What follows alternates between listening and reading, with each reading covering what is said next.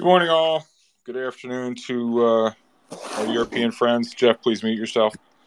Um, another day in paradise. Um, market's putting in a pretty good uh, day today so far. Uh, we've got a great room. Uh, no stranger um, to this room, longtime friend, very astute observer of markets, Geoff Garbacz, Quantitative Partners.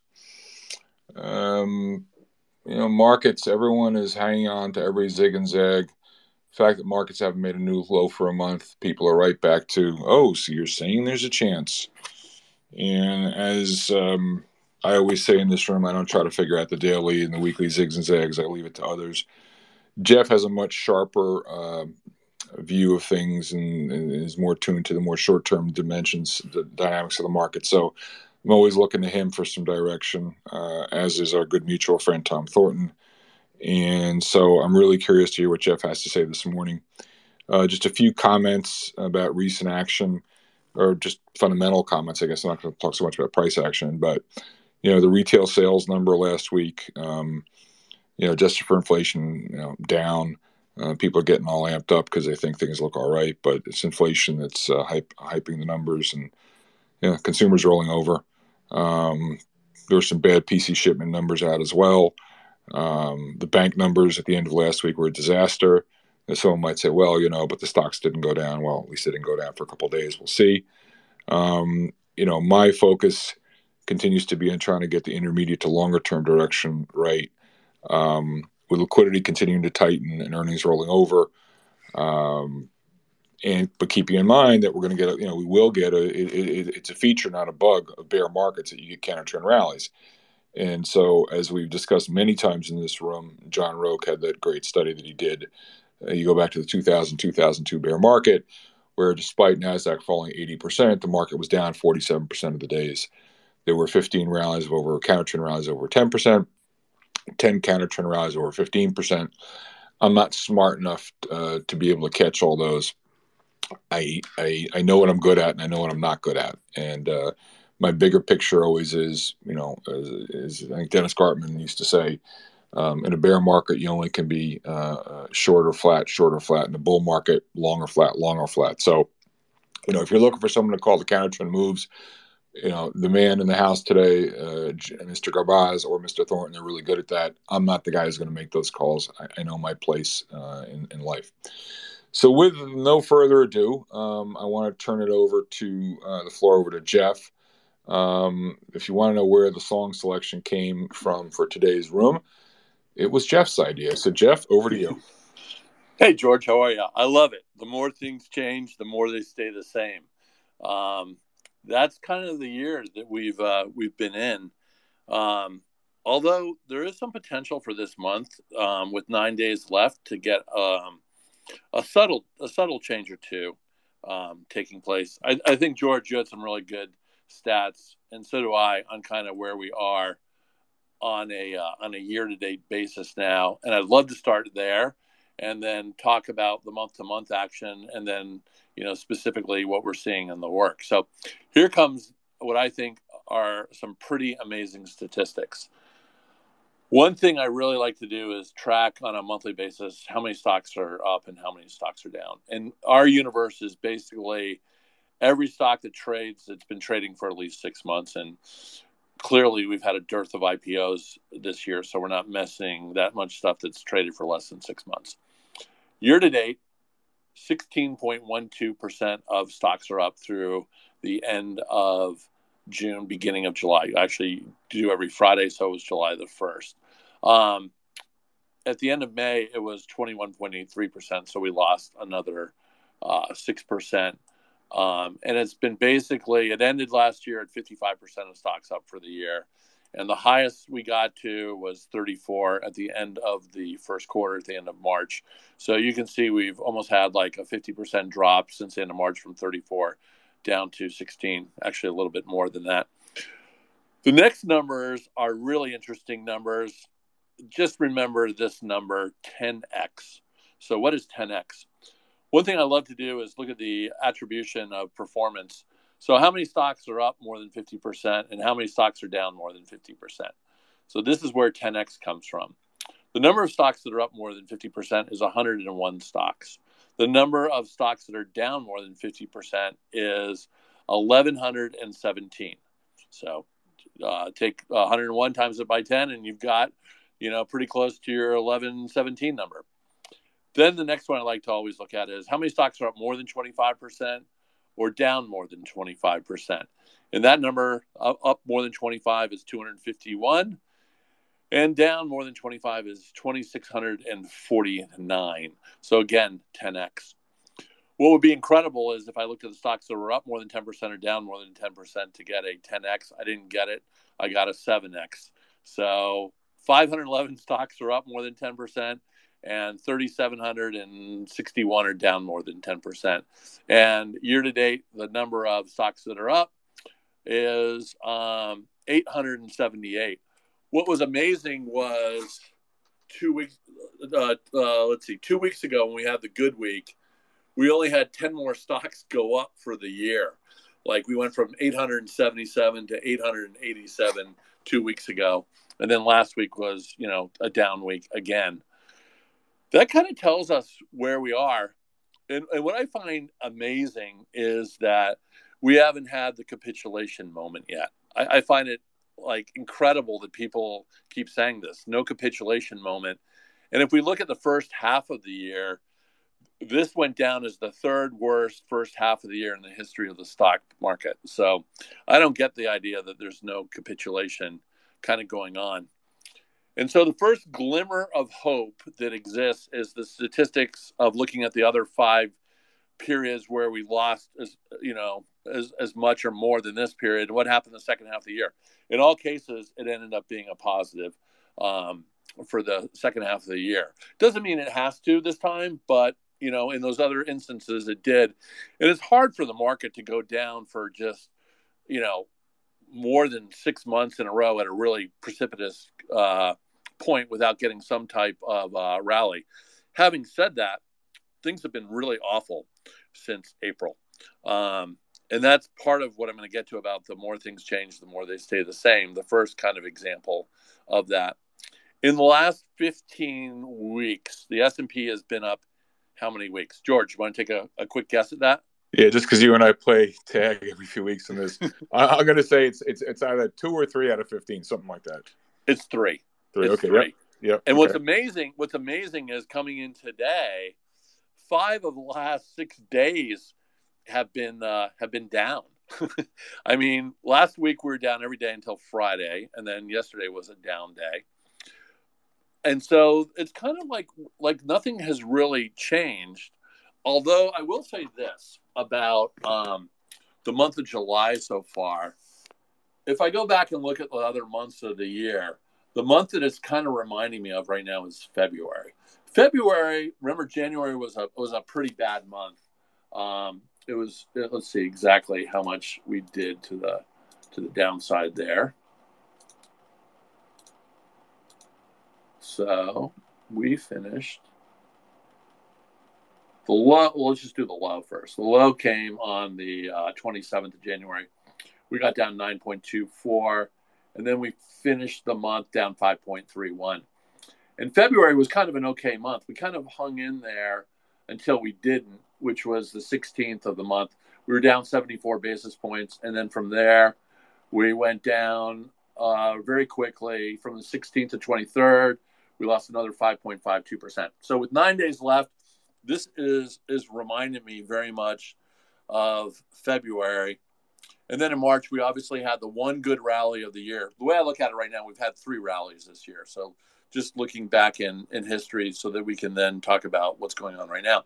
We had a nice uh, couple week rally in the middle of March. We went up about 11%. And then we had a bit of a rally the week into um, Memorial Day weekend it was really driven by by three days, um, and all, most of it came on that Friday into Memorial Day weekend, and then we had a little bit of it in um, the middle part of June, and then again in the beginning part of July. But we've really gone nowhere. Um, since let's call it the let's at this date. Since the 22nd of June we've been in a range roughly of 370 on SPY to 390 or 3700 to 3900. So, so, so, Geoff, what you're basically saying is we're rapidly going nowhere the last few weeks. Yeah, Phil. Phil had this awesome um, analogy. He used to talk about the drunken crow. wait, the, so, wait, the drunken crow. I got to hear this one. The drunk, the drunken crow. Yeah, I mean, look, I'm in, I'm in Wisconsin, so we, we know that uh, uh, everything here in Wisconsin drinks. So the the crow would would liquor up, and then he'd go flying, and you know he'd he'd fly lots of miles, but end up you know kind of back where he started. So we're getting lots of intraday moves, uh, but we're really ending up nowhere. It was it was funny. I did my last video back on the 23rd of June, and then I did one last week. And uh, you know, people were saying, "Are you going to do one? Are you going to do one?" And what's interesting is we were within a point of the 23rd. We were at 378 on the S&P or SPY, and last week we were at 378 as well. So it's it's just really. Yes, it's, just yes. Just Geoff, let me jump in there. Let me jump in there. Yep. So you're talking, you're, you're triggering me. What you're referring to, and I see this in so many stocks now, um, where you know the thing collapses, and it's quote unquote oversold, whatever that means, and it quote unquote should bounce. And inability of these things to bounce very much so far, maybe they will bounce, to me is very revealing. Um, it's sort of like I'll use another analogy. This was a it, it's like the drunk who falls down a, a, a, set of stairs. You know, he, he stops falling down.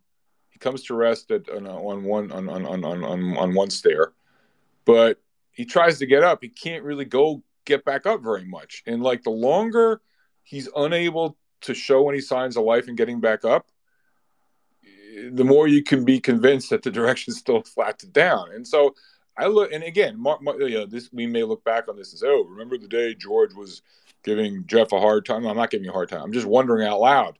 I just kind of wonder when you see something that can't really, it has no mojo, just has no get up and go. And by all accounts, because it's quote unquote oversold, it doesn't rally meaningfully. How does that what what does that mean to you? Yeah, we have we have lots of stocks in that situation. I'll I'll, I'll take an example of a stock that we've had on our um, short list in the past and uh, I don't have it on right now because I'm just kind of watching it. But it, it did exactly what you said. Uh, restoration hardware. We got shorted um, in June and made some really nice money, and it, it kind of went from a let's let's look at the peak in June. We were at a high of 314, then we went down to 237. So percentage yeah, wise, yeah, and I'm going to give you air cover. Ignore that that spike low. Put the put your finger over that spike low. I think it was a closing low of 215 or something like that. Doesn't count, all right. But in the bigger scheme, there was like a few days where it got down to 215. But in the bigger scheme of things, like the real low is kind of in this yeah. 240, 250 area. This thing, then maybe it'll break out from here. But so far, keep going. This is a perfect example of what I'm talking about. Keep going. Yeah. So this is this stock. Um, technically is ranked. So we rank uh, stocks technically, and here's what we do. It's a pretty simple idea.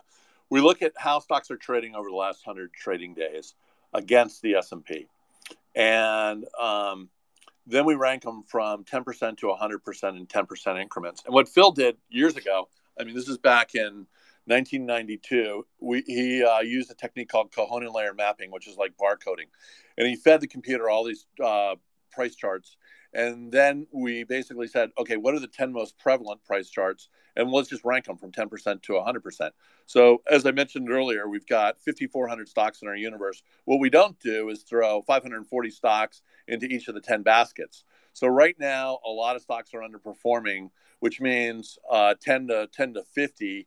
Um, we probably have 4,000 stocks on that side of the uh, of the ledger, and then we've got a thousand that are ranked 60 to 100 that are kind of you know outperforming right now. And so this thing, yeah, it's rallied from 237 up to 264, but um, the rank is still at 20 percent, and people will say, well, there's going to be a short squeeze coming in this thing without even looking at it. And the point is, our short intensity, which looks at the range of short ratio, is at 12%. And the uh, short ratio is at 3.25. Um, and then the absolute number of shares is on the floor. We're down to two million one hundred seventy thousand shares that are that are short. So, so, so, so Geoff, in your is this type four? This is a type four, correct? And can you just explain to the room what how your system between the ones, twos, and threes and fours, how you divide the? Yeah, market? yeah. So a one and two are stocks that are strong technically, and the one also has lots of shorts in it. So let's let's do my favorite long idea right now is Visa. Uh, the shorts have been coming into it, and technically it's at an 80%. The short intensity is at 90% and it's 3.88 days to uh, to cover on the name. So that's a great example of a of a short squeeze. And historically, what's so interesting about this is so not only can we tell you it's a, a short squeeze, uh, we can tell you how the shorts have done. And in the case of this stock, the shorts have never made money. Like five times they've tried to short this thing since it's been public, and the average loss is 26%, and the average number of days that they're short is 288 days. So they're they're stubborn shorts and so far they're losing a couple percent, but you know there's still like 20% upside on this thing, which would take it ultimately to uh, to 250. So that's a that's a that's a one type one a short squeeze.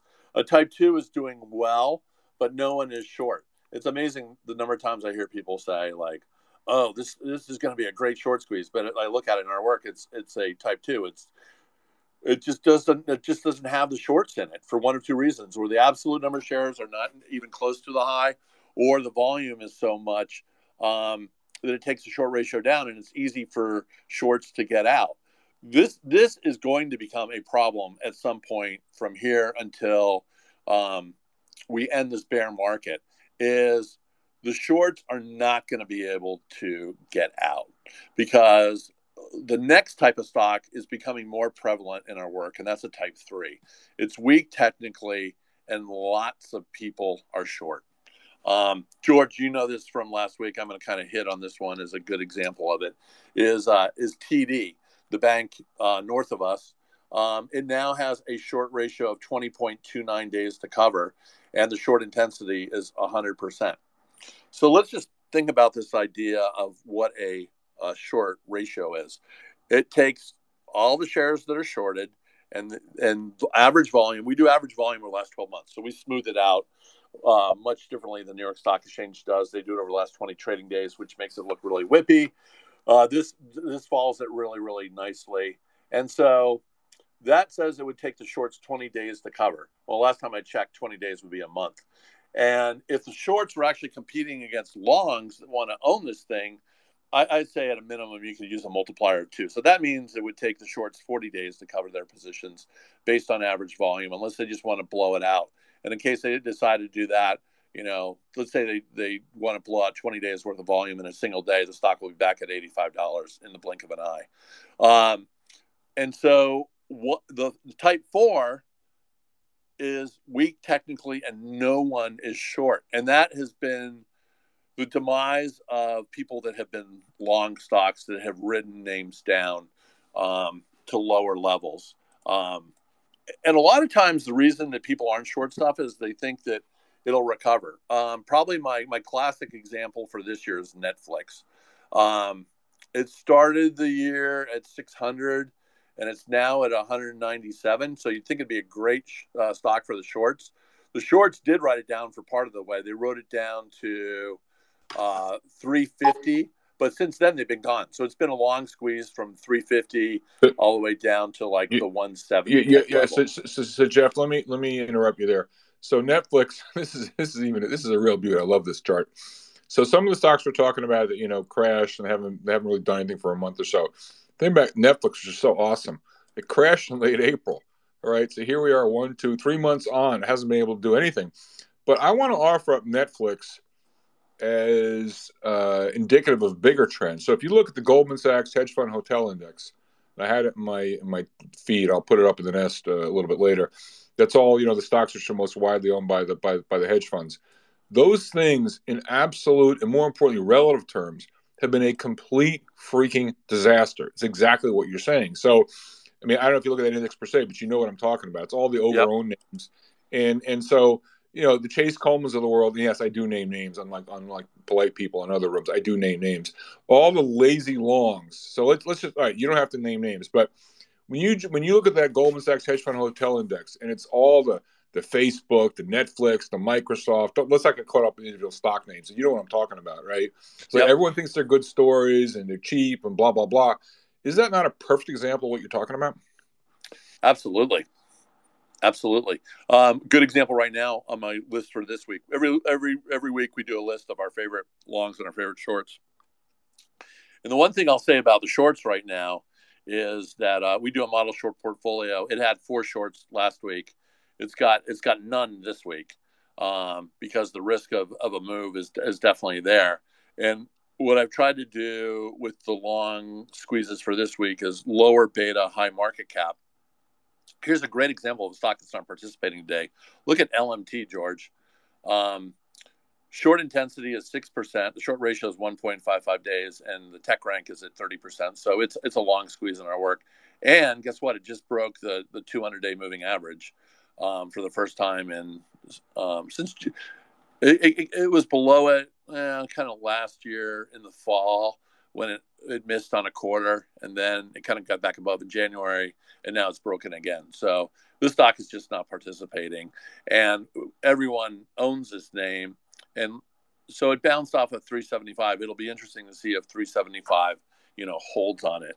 Um, and what happens is this this tends to be like there's a great way to do pairs on this type of stuff because as an example on the opposite side is general dynamics now. General dynamics now has short intensity of 100% and a short ratio of 3.24 and it's got the same tech rank at 30% so an interesting way to to pair this stuff up is if it goes from being a three the only place it to go if the shorts still stay there is it to being a one.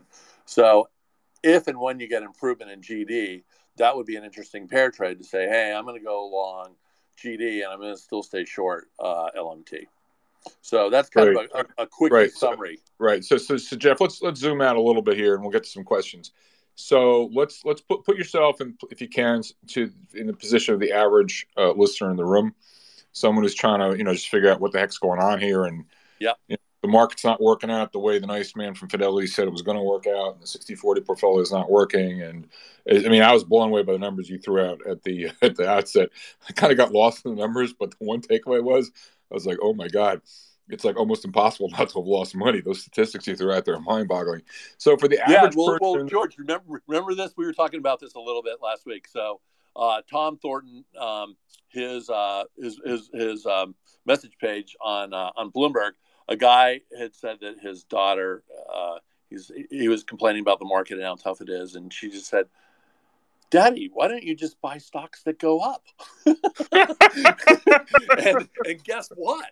Only sixteen percent of, of stocks I know, are going I know. Up. I know those, you got those, are, shot. those okay, are not okay, those okay. are not those are not very good odds for people. Uh, right okay, so, so Geoff, I'm going to answer I'll ask you. You can answer any of these questions you want to. Like I could ask you, what do you think of the market? What do you think of sectors? Yep. So, but but but rather than that, because the market's a collection of stocks, what are your strongest convictions now? It may be the market's going up, the market's going down. It may be the energy's going to crash more. Maybe tech's going to rebound. I don't know, but like there's some, you know, as the Yogi Berra likes to say, you know, predictions are difficult, especially about the future. So like to the extent you have strong convictions, let's recognize this market is made as humble to all of us. Right.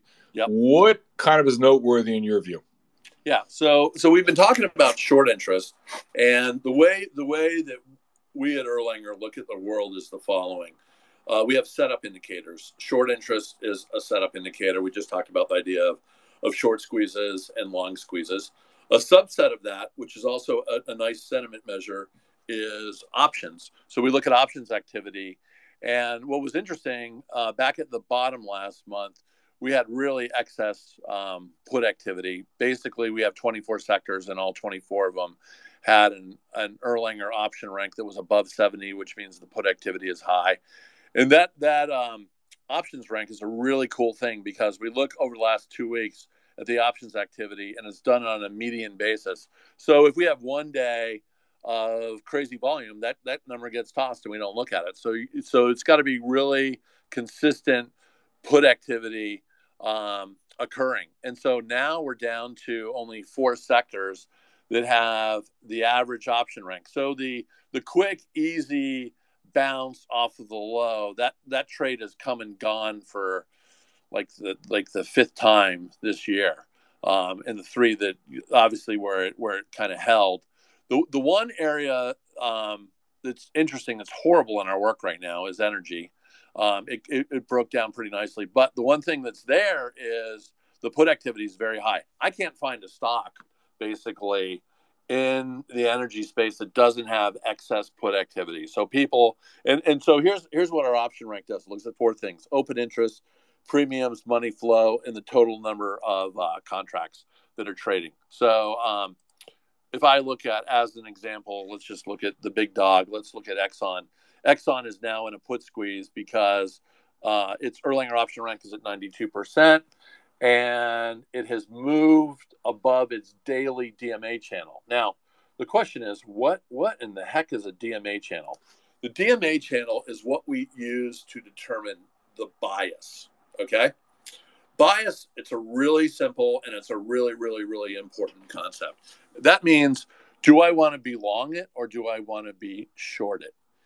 And then a subset of bias are what we call triggers. That means do I want to enter the trade right now or do I want to exit the trade? And we've built a bunch of our own trigger indicators. It would be similar to what what Tom Thornton looks at with DeMark type of type of work. And so um, the put squeeze is alive and well in energy. So guess what? That's why for this week, um, I don't have any short ideas, even though it's our 22nd out of 24th ranked sector. Um, there are no shorts um, in our stuff for this current week on the energy side. So that that is one interesting thing. And so, George, the question about sectors, um, what we do to get a sector rank is really interesting. We we take the average tech rank, so we look at all the stocks in a sector, and then the average short rank, combine them together, slightly greater weighting on the tech side, come up with a number, and then rank everything from one to, to 24. So pharma has been pretty consistent for a few weeks now, and um, a subset of that is biotech. So I kind of like that that space um, as well.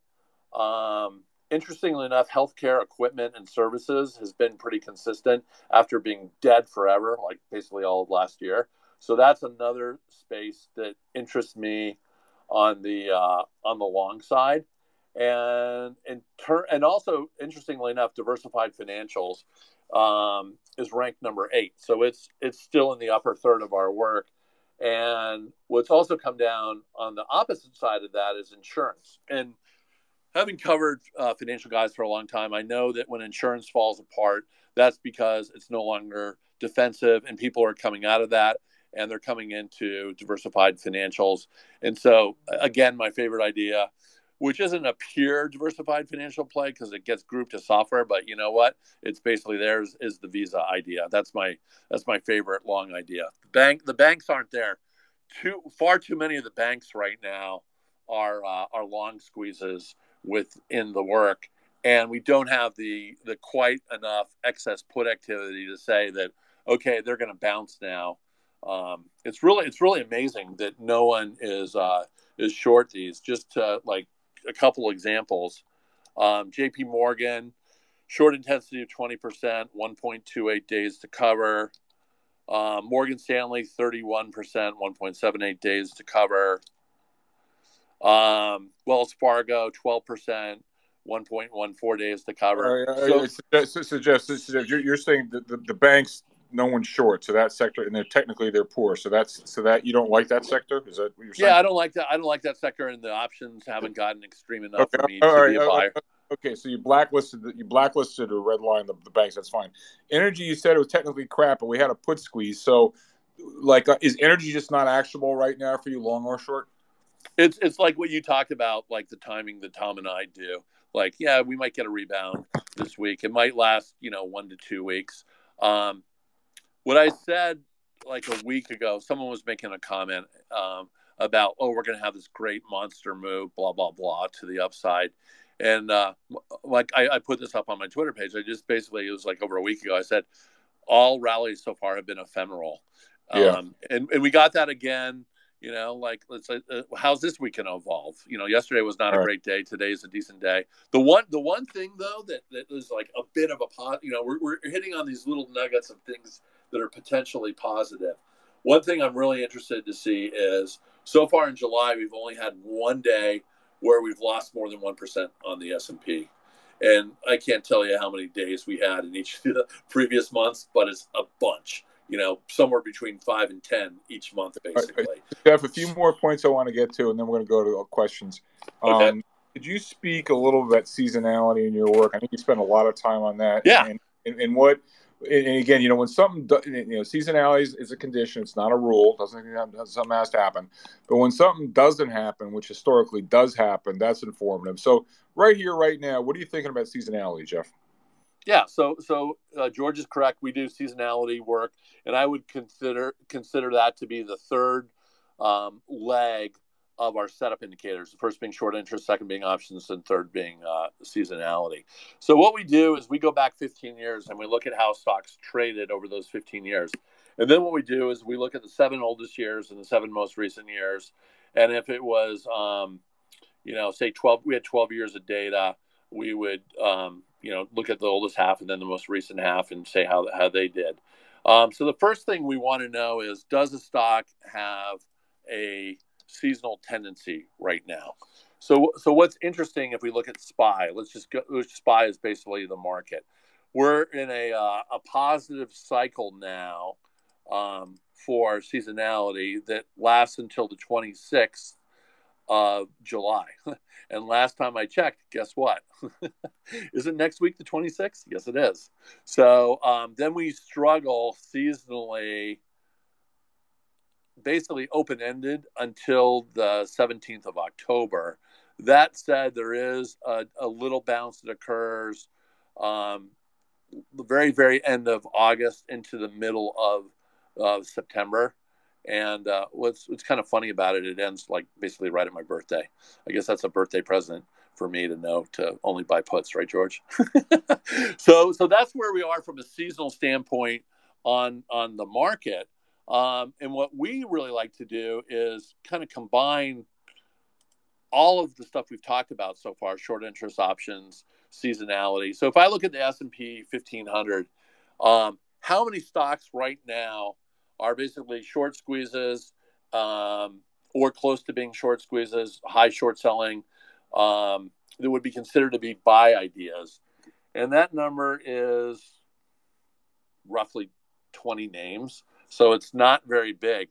And if I went and looked at what was seasonally weak, um, S&P 1500, this list is probably 200 names right now. So that tells me a lot when I when I do screening work to look at what names are seasonally strong and technically strong working and what names are seasonally weak and underperforming. That that is a big a big tell.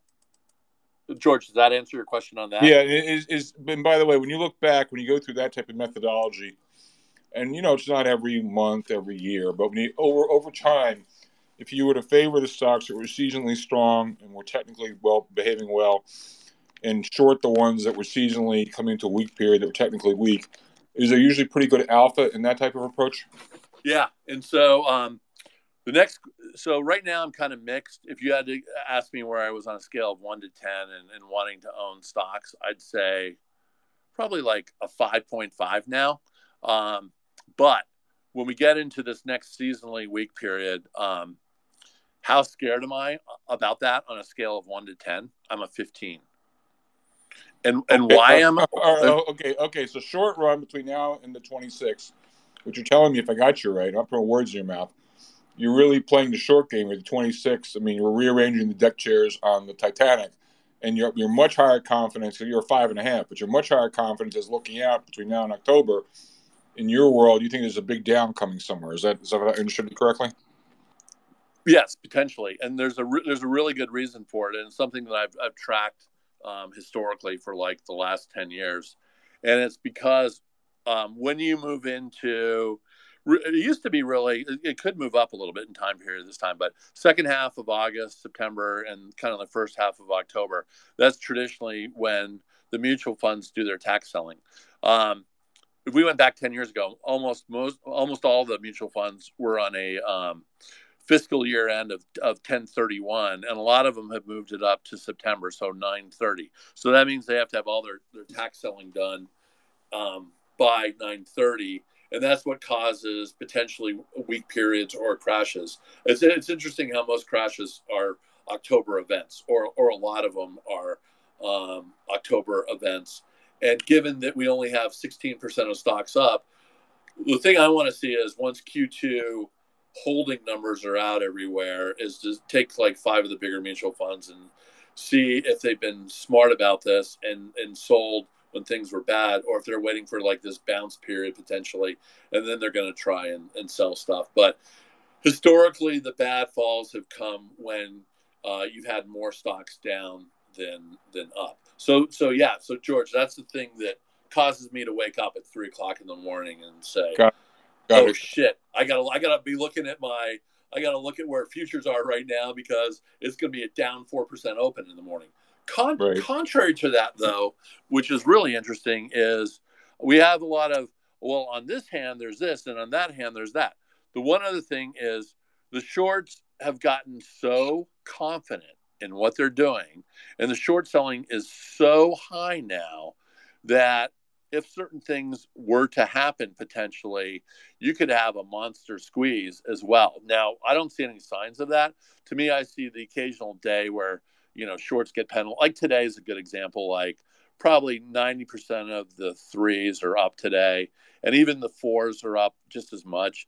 The interesting thing is off of complete bottoms or lows, the fours typically outperform the threes, which is kind of an interesting thing. that the fours are a lot of times good companies, but they've just gotten weak and people just decide not to short them. So when they come around to do the the bottom fishing, that's where they tend to go. And the threes are only as good as the short squeeze is in those names. So the one thing that we have to um, kind of respect now is that um, the shorts are very confident. Anecdotally, I could give you lots of stories about that. Um, but it, it's starting to remind me a little bit of um, March of 2009 from the extent that when we started to rally at 666, um, the shorts didn't even think about covering until we got up to uh, basically almost a thousand. So not, I think it was like 975 in July, and that's when they started to uh, cover the positions. Because the thing that, people kind of forget, like a lot of those shorts still made money because they were shorting at like you know even higher levels so they were willing to accept some pain and I, I, think there's a lot of that right now where shorts have made incredible amounts of money so let's say they're, they're up like pick a name that's like down like um, scott's Miracle-Gro is a great name it's down like 50% right now i think over 50% so let me just look at um, let me just look at that chart here really quickly. Just use this this one to get people kind of thinking about it. Uh, come on. While you're looking for it, Geoff, I'll just say, um, listen to you talk about how maybe the shorts have gotten over their skis in the short run, but longer term, you're very concerned. Um, and we're, by the way, for those of you who are interested, we're having a room on Thursday, this Thursday at 11 a.m. with Walter Deemer. I'm just going to invoke one of his great quotes. I quote, the stock market will do whatever it has to do to embarrass the greatest number of people to the greatest extent possible. Translate that to current circumstances market should like rip, face ripping rally to the upside, force some of the shorts to cover, and then flush the toilet with an epic collapse in the fall. So, Geoff, back to you. Yeah. So let's let's look at the uh, let's look at the SMG example. Like, let's say you got shorted in January at uh, let's say one hundred and sixty dollars, and then it kind of bottomed here at seventy five, and now it's at eighty four. And let's say your stops at 100 you're just going to sit on it and you're not going to provide the power that you need to be because it's like 160 down to 60 you know you still got a really nice gain especially in the world of, of short selling. You know the way the way i think of short selling is a, a single is making 0 to 10 percent and a double is 10 to, to 20 um, a triple is 25 to 50 and 50 or more is is like a home run. But how many really good short sellers historically of all the trades they do are you there sorry i had a call come in yeah, we, yeah, yeah we lost so, you so, so, so, so, so Geoff, Geoff hold, hold, i can go slightly different Sorry, did you finish the thought? Yeah. So, so, so, so basically, on the example of Scott's Miracle-Gro, you know, like it's 84 this morning. Is the guy who shorted at 160 feeling pressure? The guy who would be feeling pressure is the guy who shorted it at 75 and it's now up $10. And if it goes from 75 to 100, he's down 33%. But the guy who shorted it at 160 is still making a lot of money. So, so, so that's so, right, so, that's where, that's where we sit like today. Um, right. And, and I, I think the idea is I love how like people get put in holes of being like a bull or a bear. I, I just consider myself to be like a dog. I chase the ball. I, am yeah, chasing no, the, I'm chasing the ball it, and trying to figure out yeah, where no, the ball's it, going. Yeah, it, yeah, and that goes to the Jesse Livermore quote about you know there's there's no there's not the bull side the bull side of the bear side of the market, it's the right side of the market. We just want to make money. So let me just throw. Uh, by the way, I like again we're speaking. Let's just reset the room here. We're with Geoff Garbacz, Quantitative Partners, probably the, the country's leading expert on, uh, on, on, on short interest data. A really good uh, market observer. Uh, if you're interested, please reach out to Geoff. Um, his services Quantitative Partners. Um, you know, they have a lot of clients, institutional, some of the biggest, most sophisticated institutions down to individuals. And I'm sure if you're interested, Geoff, you can work something out with Geoff. Um, so Geoff is giving us a, a, sort of his his views of the market. Please raise your hand if you have a question. Uh, Geoff, I'm going to throw a couple particular names at you just because okay. um, they're timely and I'm sure the room's interested. Uh, and they're coming out with earnings shortly. Um, so one is Tesla, two is Apple. So what are your thoughts on those two names, please? Yeah, so Tesla, it's interesting. It got down here in uh, in June. It got a little over fifty percent short intensity, a little bit of covering. It, it doesn't have a, a big short ratio. Um, it's it's only around one, and a lot of the bigger stocks. But now, what's interesting is the absolute number of shares have fallen incredibly in this name. We're now down to 27 million shares, and August. So two years ago, it was at 70 million shares. So that's why the short ratio has come down um, to such large degree. So this this stock is it's a long squeeze in our work right now. The tech ranks at 20 percent. Um, the short, it's not quite there because the short intensity is a little bit too high. It's at 49, but then the short ratio is at 1.07. So it's a quasi um, type four. The thing that it had recently in uh, this kind of June and July period, we had a couple up, down, up, down moves and those are driven off of excess put activity. But now that's kind of gone away. So I'm I'm not a fan of this thing. And, and so, so, that's, so, so, that's Tesla. Let's move on to Apple, please, because I and also that may be a good uh, place. I mean, you and I talked about Apple, Apple earlier. So, yeah. what do you think technically about Apple? And also, you had some comments and some thoughts about what they did yesterday. Yeah, so it's it's up today like 1.8 percent. It's it's well off of the June uh, 17th low. And now, now the question is, does it break through $150 and then go higher?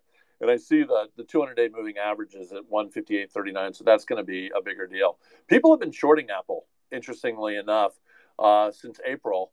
Um, and let's see, how many shares are there short in Apple? Yeah, we got 112 million shares short in Apple, which is, but the thing is, it trades so much every day that it's only 1.29, but the short intensity is there. So, what I like to do, and and by the way, there's no put squeeze in Apple right now, and if we look at the seasonality, it runs into September October seasonal weakness. Not as much August, but it's more a, a September um, phenomena. Um, one thing that we we did about five or six years ago is we quantified how the short sellers do. So, as an example, I can look at Apple and I can see, well, how have the short sellers done in Apple? And now we've got moderate short selling because we're above the 50% level. So, historically, the shorts get squeezed 61% of the time, um, and then the shorts make money 39% of the time. Um, but the difference between the two isn't that great. The average squeeze is 11%, and um, when the shorts make money, on average, they make eight percent. So there there is some validity to the idea of smart short sellers existing in Apple. Not not hugely, but decently, and it's something that I would be aware of. And George and I were talking this morning um, about Apple as what happened yesterday because effectively they they, um, they cut corners on Reg FD yesterday and kind of leaked what was going on uh, at the company in certain units where there's going to be issues. And then when it was leaked, it was leaked through Bloomberg, so they're considered national media. And so they put out on Bloomberg.com two paragraphs, and then for the Bloomberg users, they gave them like 16 paragraphs, and then three hours later, they decided to publish the rest of it. To me, that's that's like a company playing games, and it's it's it's kind of surprising that they would do it. So. Um, I think this could be an interesting stock, and, and, clearly it's it's a market stock too. It'll it'll drive down the S and P, but our our tech rank has never gotten above sixty percent since it's gotten 60% a couple times and failed, but it hasn't had a, a strong ranking since the end of last year at 100% in December, December. when it was like $180. So I don't know. So, so, so, is Apple a pair of twos, or would you be leaning long or short right now on Apple? I'm just kind of neutral on it, but if I was okay. if I was a if I was an aggressive short seller, like to me, this is an ideal point to put on a short because it's right below $150. If it breaks at $150, people are going to sell it, and if it goes up above 150, people are going to uh, going to want to own it. The, the one other thing that we do, George, which is really I think great work, is we do we have our own money flow. It's called the Erlanger Volume Swing, and it's it's slightly positive right now, um, but the week the, the weekly is still. Um, hang on, I'm just pulling up the weekly here. I want to want to make sure I'm speaking correctly. Yeah, the weekly is still negative. That's that's what's so interesting about almost every stock right now. Remember, only 16% are up for the year. And yeah, you can get stocks that have positive volume swing on a daily basis, but very, very few names have uh, come back above uh, and turned positive. The only time they kind of did it this year was in the March kind of turnaround on a weekly basis, but we're still at a minus 8.39. Yep. Got it. All right. That's great, Geoff. All right. So now let's open it up. Uh, again, we're with Geoff Garbacz, Quantitative Partners. Um, Geoff is the country's leading expert on short selling and a great market observer. So, Marcus, um, welcome. What's your question, Marcus? The floor is yours. Please unmute yourself. Marcus, are you there? I guess not. Um, hmm, all right. So while we're waiting for other questions, I'm sure somebody's going to have a question here. Um, so Geoff, for the average person at home, like who's not going to be trading this thing week in and week out and looking at you know Tommy Thornton's you know early, uh, DeMark signals all that sort of stuff, what would you tell them? Basically, wait, wait for a better pitch to hit. Let's get through this potential for a significant down in the fall, and maybe once you commit to the market, you know, in October once the dust is settled. Like, what would you tell the average investor if you were sitting, say, you were sitting on the investment committee? you know, of a, yep. of a, charity or something like that, where they're not they're not day trading this thing, okay? And yep. maybe they're moving money quarterly, annually. I don't know, like or maybe they got they got some cash in. Someone just gave them a big a big uh, a big donation. Would you be waiting till October before you put the money to work? Like, how would you approach the market, Geoff? Well, you know, one one thing that's a good way to look at stuff is dollar cost averaging. Um, and with like some of the stocks that have been really crushed, that's not a bad approach. Um, and what I would say for the individual is you know, we, we have an indicator, which I've talked about a little bit, and I'll take it out to the periodicity where it would work. I call it the Warren Buffett. Uh, we have an indicator even for Warren Buffett. It's the monthly DMA channel. So um, until the monthly DMA channel turns positive again, I think you can just sit tight if you're like the average investor. You may not get like the, the absolute low, but you'll be you'll be within 10 or 15 percent of of the bottom and another so so that's another way so there's average costing following the uh, the dma one thing george i like to do and, and this is a positive. I, I have a thing called the bottom fisher okay? So we all know what bottom fishing is trying to get stuff off of a off of a low. And the way I do it is I take a weekly DMA channel and a monthly DMA channel. So the whole idea is if you're in or above the weekly channel, and you're below the monthly channel and the relative phil also like if he had one indicator to use he would say i want to use relative strength so we look at relative strength against the s&p and relative strength um, against the sector that it falls into and then last we look at volume swing, which I'm talking about. So there there are pl- like the list of stocks that are potentially in bottom fishing situations right now. It's like it's like 1,300 stocks, which is a big number. You know, there's a lot of stuff that is interesting. Um, the one the one thing that is interesting to me I hate this idea of like the buy of the buy of your lifetime, right? I don't I don't believe in buy of lifetimes, but I do believe in like the buy of a decade. And we we know that you had your buy of the decade in 2009. Um, you could make an argument maybe then in 2011 or 2015 or after the fourth quarter of 18 have been kind of those type of opportunities. Are are we there right now? Um, maybe but also maybe not really, just because the internals of what we look at. We, we when we do our weekly work, George, it's like it's like going to the doctor every week and getting your your blood pressure taken, your enzyme levels, etc. And none of that stuff is like positive right now. It's just a real struggle. Nothing's looking good. So yeah, those, those are a couple different ways for people to kind of yep. kind of play it a little bit. I hear it. I hear it. Okay, so hold on, Marcus, are you there? You got your hand up. Um, I don't know if yes. you disappeared. Mar- yeah, yeah, Marcus, I, what's up? What's sorry up? about that. Uh, thank you again for the spaces, John. Uh, I mean, um, George, amazing. Um, I have a quick question with with option activities and and in the, the selling out of the money short term uh, put activity. Have you seen any spike, or do you typically see a spike when we usually get a flush into the market? Thank you. Um, yeah, I mean the put activity spikes uh, as as we go down. Absolutely. And that's how we know we've made like a short term bottom and then we're gonna we're gonna bounce. Um, you know it's it's it's almost flawless because we can also do this not on a stock by stock basis but also do it on the sectors. So as i mentioned early on i was saying how we had 24 sectors around like the june 17th low and that's been kind of dropping off now. Now we're not at a level where it's excessive. So yeah it does a really good job what's interesting, what doesn't do a really good job is the call activity. Um, it just kind of stopped after that 2002 period. For it does a great job on individual stocks.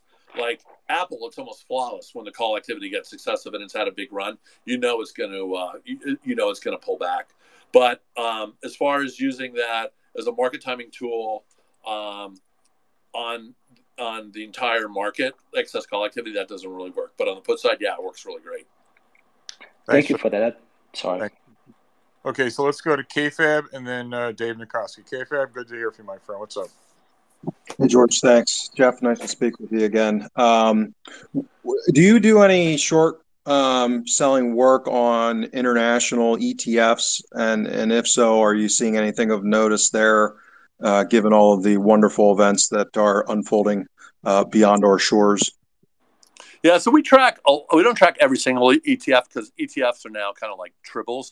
They get, you know, if you if you follow Star Trek, remember the, the, the tribbles? They just came out and they bred everywhere more than even even rabbits. I mean, ETFs are being created every single day. What we do do is we do track the major ones uh, and look where short selling is, and then we combine it with our technicals to have a good idea. And um, we use that for just overall take on the uh, on the market. And right now, all the all the foreign ETFs basically, with the exception of, of China, look really kind of very weak in our work right now. I would say that the daily, if I looked at like EEM or EFA, those are okay. Um, but the weekly and the monthly are just really bad. And interesting, China is bad now daily, but the weekly is kind of still okay, and the monthly is still bad. But across the board, looking internationally, um, almost everything is still really bad weekly and monthly. Um, interesting. Like I just pulled that screen up to look at it. Um, this is the first time that the weekly has been inside below uh, from below, which is a big positive. Um, on the Dow SPY, ONEQ, which is the Nasdaq Composite ETF, MDY, and IWM. So that's kind of an interesting development with uh, with today's action. You know, kind of pushing back again at 390 or 3900 on uh, the S&P 500. So does that KFAB? Does that help you? Yeah. Yep. Okay. Thanks. Great. Thanks, KFAB. Mr. Nicoski, Dave, good to see you, my friend. Another another uh, solid, clear thinking Midwesterner. Uh, you, by the way, is, is so Dave? I got to ask you: Is this Minnesota Wisconsin thing? Is this like a rivalry? Like, what's the deal?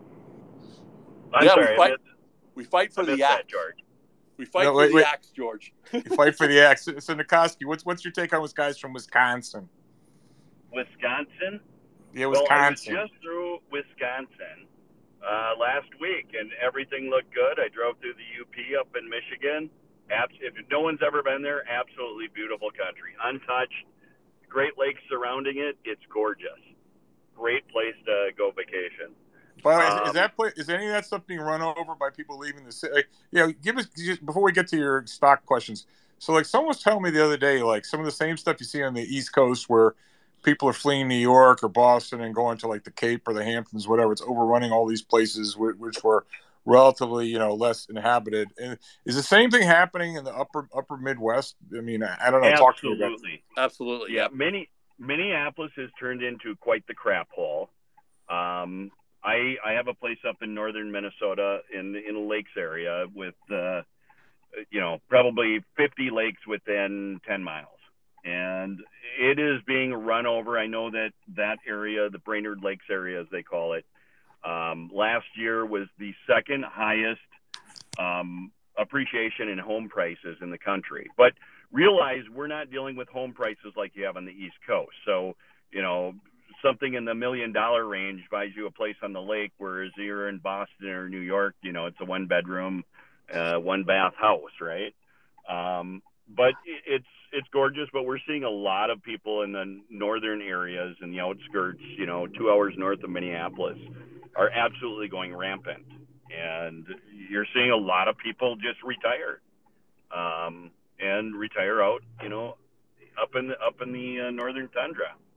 So The frozen tundra. There you go, The Nicoski. frozen- All right. well, and, and, and, and George, on the other thing on on uh, Wisconsin, um, it's interesting. Green Bay, if you look at a map, you'll see this kind of index finger that juts out into uh, into Lake Mich- Michigan. It's a peninsula, and that's called Door County. And Door County is basically the Midwest equivalent of uh, Cape Cod, and except the water, you know, you can see down ten feet in uh, in Lake Michigan up there as opposed to seeing six inches and not knowing whether you're going to get, get bit by a, uh, a shark on the Cape now.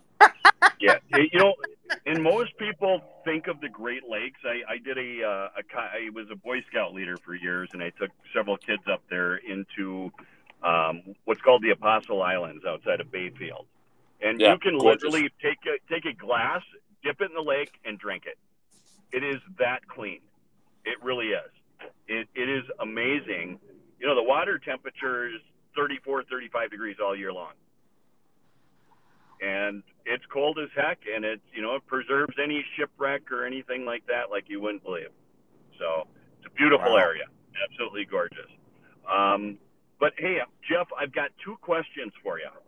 Sure. You mentioned that you, so I, I do very much the sim, similar thing that you do, and I utilize relative strength, break down the market, follow, you know, a little over 5,000 stocks in the U.S. and about 7,000 stocks broken down by geographic region, sector, and group. So you mentioned that you have 28 sectors. How, how did you compile, and where did you get 28 sectors from? Because we have 12 sectors in our uh, in our product, and we have 440 industry groups broken down within that.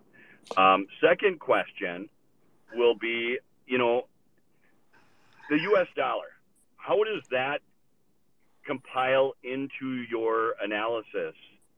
Um, and let me give you an example. You know, 2002, once we saw uh, the Nasdaq, you know, complete its complete its downfall. You know, in 2002, you broke the dollar uptrend because it was the only down. It's much like we see here. Um, you know, my concerns with that would be that, you know, back in 2002, I was working with my father, Ed Nicoski, who put out a call on that very day of that crack and said, you know, we're going to see a major decline because you're you know, governments and central banks around the world repatriate money. And of course, it's going to, in my opinion, it's going to determine how fast the dollar moves down from its precipice. Um, but it was a great call, and that's what led into you know the 2002 cracking, making the low in 03, and then building a nice base for for us to project up from at that point. So I hope that kind of gives you a little idea of what my question was. Yeah. So on the first part of it, so we do uh, not 28, we're 24 sectors, um, Okay. S&P subgroups, and then we do uh, 146 industry groups. So as an example, in tech, um, our sectors are software, uh, semiconductors, and then hardware and equipment. That's what that's what our three sectors make up. And then you know, like as an example for semiconductors, we do semiconductors as a group, and we do semi equipment as a group. And so those are our two groups within that Okay. and then we take all of our information, roll it all up to do to do uh, ranks on that stuff. And on the dollar, dollar's a good a good example of uh, what I call our um, our bias. So the bias on um, the dollar, we use the DMA channel. Let me explain this to people so they kind of understand it conceptually.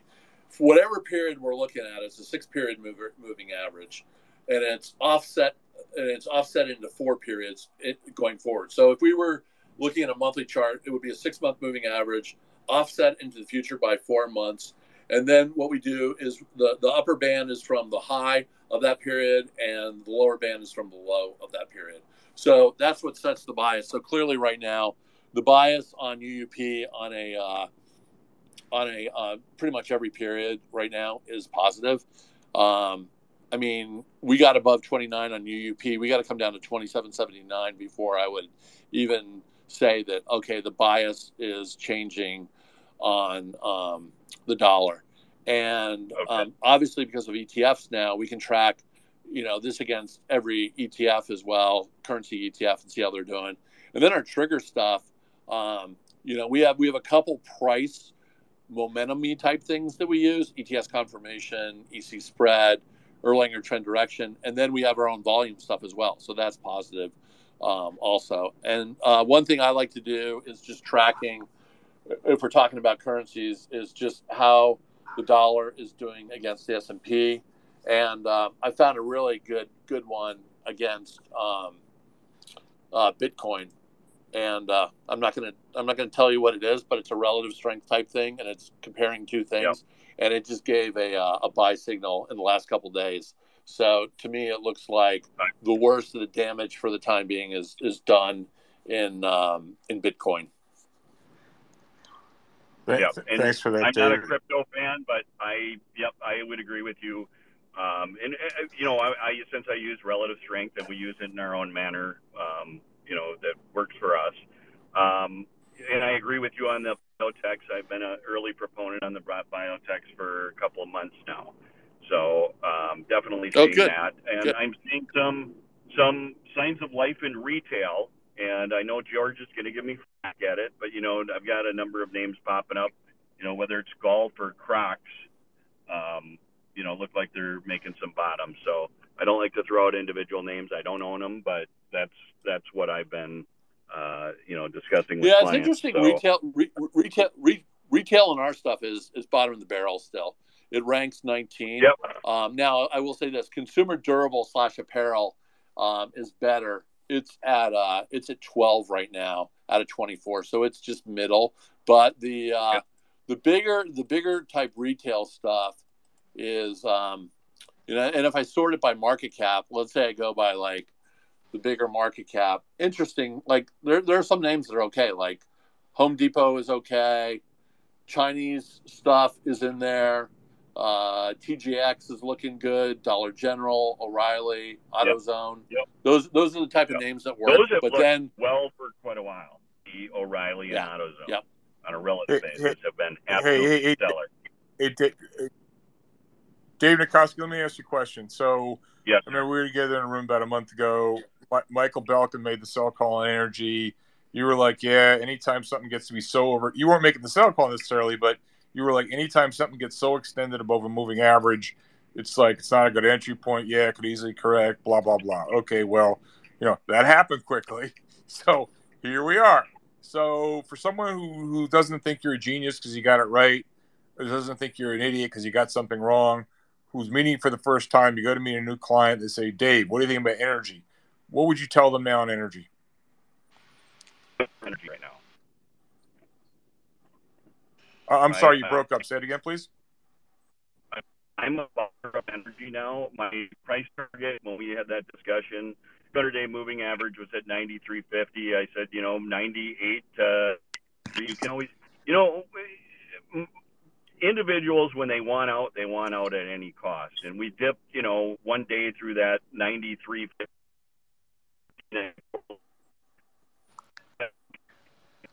Hey, Dave, hey, Dave, you're breaking up on us. You're in the matrix now. Dave. I'm trying to get out of the matrix. Oh, there you go. Okay. So you were saying yeah. we, we got we got down to that level. Okay, and then we lost you. Go ahead. Go ahead. Yeah. So you know, I thought that we would probably come back into the 9350 level, and you know, whether it's 93 or 94, you know, it's close enough, and it depends on how wide of a marker I'm using to draw up my lines. Um, I, I think that when you know, if you're on the other side of the world, or we were suffering the same pattern that that Europe is, that you don't know if you can fill your car, you don't know if you can get a gallon of gas. I, I think that there's a premium to at least safety and security. Um, from a military standpoint, I think draining the SPR has kept us in check with where we are at. And once that's gone, you're going to lose that. I, I think that you're going to see, you know, a lot more onshoring here in the U.S. I think that's going to drive energy demands up. Um, you know, I, I would stay right, away from right, right, the automobile. Right, right. But, Yep. but Dave, speaking of short, do you think we need we've seen the correction in price? We just need to build, build some bases. You think it's you could put your toe back in the water, or would you wait? I think you can put your toe back in the water, um, but I, I wouldn't go, you know, bring it up to, you know, we're we're overweight in energy right now, and Yep. I, I would say you you buy on the pullbacks only. You don't chase it. Let let things soften out. You know, I posted a chart today, um, which was interesting because we hear of this gas demand destruction. Um, I, th- I think it was Belkin that al- also posted that.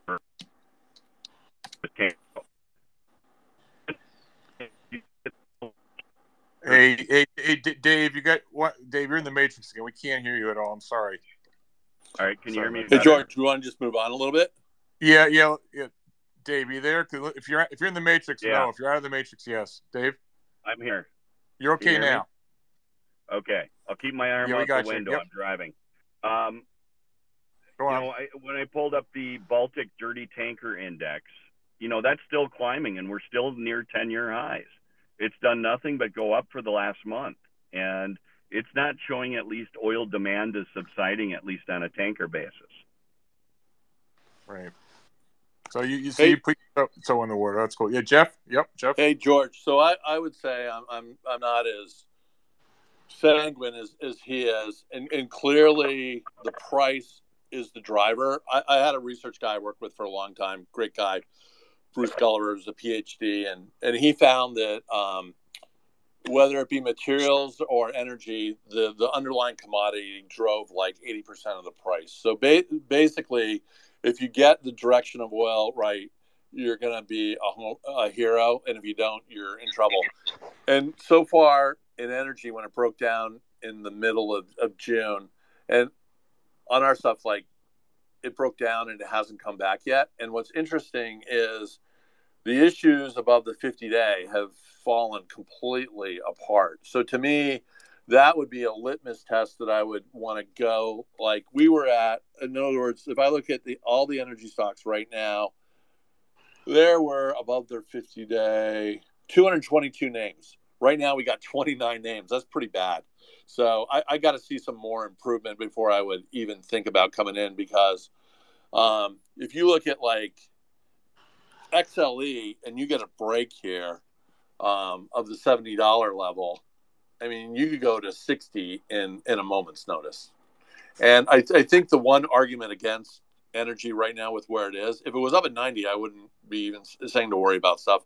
But it's now they're losers. They're people that came in, you know, basically, if you bought energy um, kind of pre January or after January, you're a loser. You're losing money now. And so those people are going to, their hands are going to be forced if XLE breaks like the $70.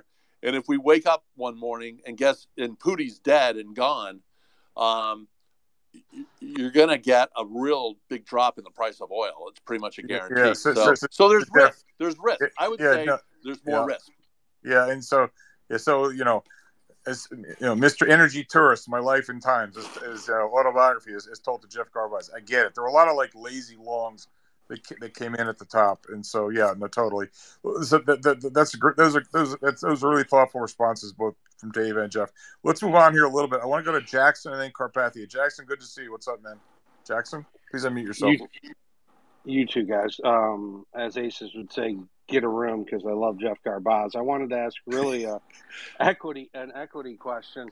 Believe it or not, I am a private equity guy, but do participate. Um, Al Levinson got me down the rabbit hole of the Richard Dennis turtle method a few weeks ago. I mentioned it to Tommy Thornton. He said he was kind of getting that feel. Geoff, what I'm talking about is like at the bare bones, as we continue to trade in this range, it's going to take so much energy you know, positive energy to get us to go on this on a run, a, a significant rally. Where are you with that? I mean, what is the new significant rally? Is it like 4,200? I mean, you know, everybody wants it, but where where do you see us? No, I I think we're like this. This is this is a a Starbucks market. In other words, lots of people are going on strike. There's just a buyer strike right now of owning stocks. And actually, I think the thing gets lit very quickly if people all of a sudden decide to. We let's say we we, we get through uh, four thousand um, in the next week or so, and then everyone's like, "Oh crap, I got to get in again because I got to keep up my performance." Um, the one thing that we look at is uh, we we love to do take our indicators and do it on the overall market. And the one thing that's kind of come back to life it's in it's in neutral territory from being bad is um, the Erlanger volume swing on the market. So this is our own uh, tracking of how volume is, and right now it's a zero, and it was at a minus at the at the uh, at the May low. Let's call it like minus what were we minus minus 18, which is about as low as it gets, and the peak was last year we were at 12 in on the November peak. Um, the January peak was a lot less. So like there is some buying that's going on, but it's it's it's small, and I would say probably a, a small portion of that is short covering as well. So um, I actually think, I mean, it's, it's kind of like the West Coast. You don't get any rain, and then a forest fire starts, and before you know it, it's a fifty thousand acre forest fire. That that could that that is a, a definite possibility to the market, and that and by the way, for hedge funds, that is now the pain trade. The pain trade is is a short squeeze, not more downside action for hedge funds. George, you agree with that? Geoff, you spelled it out, and I'm tweeting out your comment. Uh, did you did you write your own copy, by the way? I, I got this. I want to get sure I got the quote right. This is a Starbucks market. The market is seeing a buyer's strike. I think I got that right. Um, no, hundred percent, hundred percent. Um, say, hey Thanks, Jackson, Geoff. Jackson, you have a follow up, or we'll go, or we'll go on to Carpathia. Jackson, you got another one or not? Not after okay. that. Thanks so much, Geoff. That's yep. great. Carpathia, my friend, you're up. What's up? Hey, not much. Um, my little scope, you know, I just saw something come across the exposure to equities to retail is low or with AAI. But I, it, it, it sort of dovetails what the guest is saying. And uh, I agree with uh, Nicoski, you know, on the energy, but I'm a little more I'm actually dipping my toe back in, but it depends on you know how you're structured because I know George, you caught it, I caught it, so yeah, I went zero energy. And what I'm noticing, and this is you know uh, just me watching the futures, and um, every day oil, you know, there's a lot of days oil opens down, and here's another one, turns green. Okay. So I, I have a few names I like. I won't mention them. You know, I DM'd you. And I think you got to run a play there uh, to me because on my names, I'm picking, yeah, you could have a big gap. The guy was saying, you know, Putin leaves, peace breaks out, which is a chance. But the other flip side of that coin is they peel Germany off, and it's going to be a you know absolute energy disaster this fall. So, to me, you got readily defined stop losses on your favorite names. Uh, my my two favorite names are hugging points where I could just get out of them fifty cents, a dollar, two dollars. But oil's turning green every day. My name's turn around, they open red, and one of them's up two bucks right now. So if we're energy bulls long term, I am. Longer term, there's no way out of this. I think it's a good spot to run some plays. That's just my two cents. I'm totally sympathetic to that Carpathia. I mean, we're in one of these awkward places right now where, and someone DM me, I think he's right. Um, they said, you know, talk about the energy trade. Maybe you get the maybe you get the bear market in time as opposed to price right now. I.e., you know, we had the crash, we fell out of bed. Um, some technicians who are more, you know, will say we need to see more of a base building, whatever. I mean, I could totally see, I could totally see the way the way you're saying things. I, am also uh, am painfully aware that sometimes uh, the best thing to do is nothing when you're conflicted. And I'm conflicted right now. Um, I see your argument. The flip side of it is, I think um, the news will continue to go from bad to worse on the economy generally, that earnings are going to be a disaster, that the narrative that the world's falling into recession, I think it is, um, is going to gain ascendancy. And, you know, we haven't seen a collapse in demand for physical oil. It's been about d- demand, uh, collapse in demand for financial oil, financial barrels. And that was basically the whole genesis of the stand aside or, you know, Michael Belkin's more fundamental. He's like, you know, we're going to recession, demand's going to collapse. Mine was a more nuanced one. I actually said, if you go back and listen to it, which was, I was afraid that the, uh, you know, sentiment towards oil would sour as people run with the uh, recession narrative, and the the the, the the, the demand, financial demand for oil would, would, collapse, which is which is what's happened. And so, yeah, right, and, you're right. Yeah, sorry. Go ahead. Go ahead. Uh, no, no, go ahead. Uh, but I tell you what knocked me off the side of the pool. We were sitting on the side of the pool, hand in hand, right, with drinks. Just oh, let's see what happens. Yep. Yep. Some dude, some got somebody proclaimed they tried to buy oil five dollars over the paper price. I can't remember where I saw it, and I started thinking about that. That the physical, what you just said. So I'm willing to take that chance, but nowhere near the layer that I did in you know November of 20. You know, but it, you know, I'm running some plays. Uh, it's not going to kill me if it goes the other way, but there's an equal chance. You know, I can I can uh, shave off. And I already have a couple of times, and I, you know, it's working again today. So I'm just giving my two cents. I no, see well down too. You, you and I see eye to eye. Can I jump on this real quick, George? Go ahead. Hold on, Kate. One thing. One thing, Kate. The tweet you're talking about, I saw that same tweet and I had a similar similar reaction to you. Did I, I just didn't act on it. KFAB, over to you. Yeah. So when I listen to uh, you know, as, as I always say, like you, George, I'm a tourist on some of these uh, specific topics. Uh, so when I listen to somebody like Dr. Anas um, say that the physical crude market is relatively well supplied, it's in the, re- the finished products where there's issues, the refining capacity. Um, I, I, take note, and then I look at, and maybe Geoff can comment on this. I mean, it looks to me as if the refining stocks have, you know, kind of been a relative uh, weak spot in this downdraft, which to me speaks volumes because the crack spreads are still quite wide. Um, so, you know, and again, within the macro backdrop where I kind of specialize in, if this looks like it's going to be a consumer driven um, recession kind of rolling over with the negative impact on real wages, et cetera, and the inflationary environment. Um, and again, if you look at what RBOB did relative to crude, even in this downdraft. It, it seems to me that this is all kind of setting up for the finished products demand destruction um, that people have kind of warned about. And if the physical crude market's well supplied and we're on the front end of a global recession, um, you know, I think that story kind of writes itself. Really good insight, KFAB. I mean, uh, you know, it's a confusing situation to put it mildly. And one of the hey, great hey, things. Hey, I, George. Hey, George. Yeah, yeah, on, yeah, Geoff. Uh, on, on KFAB's ideas, I just went in in our software. I can very quickly go and look at oil refining, and so if I if I go and pull up the charts, I'm just going to say long or short. LIN short, MPC short, Valero short, uh, PSX short.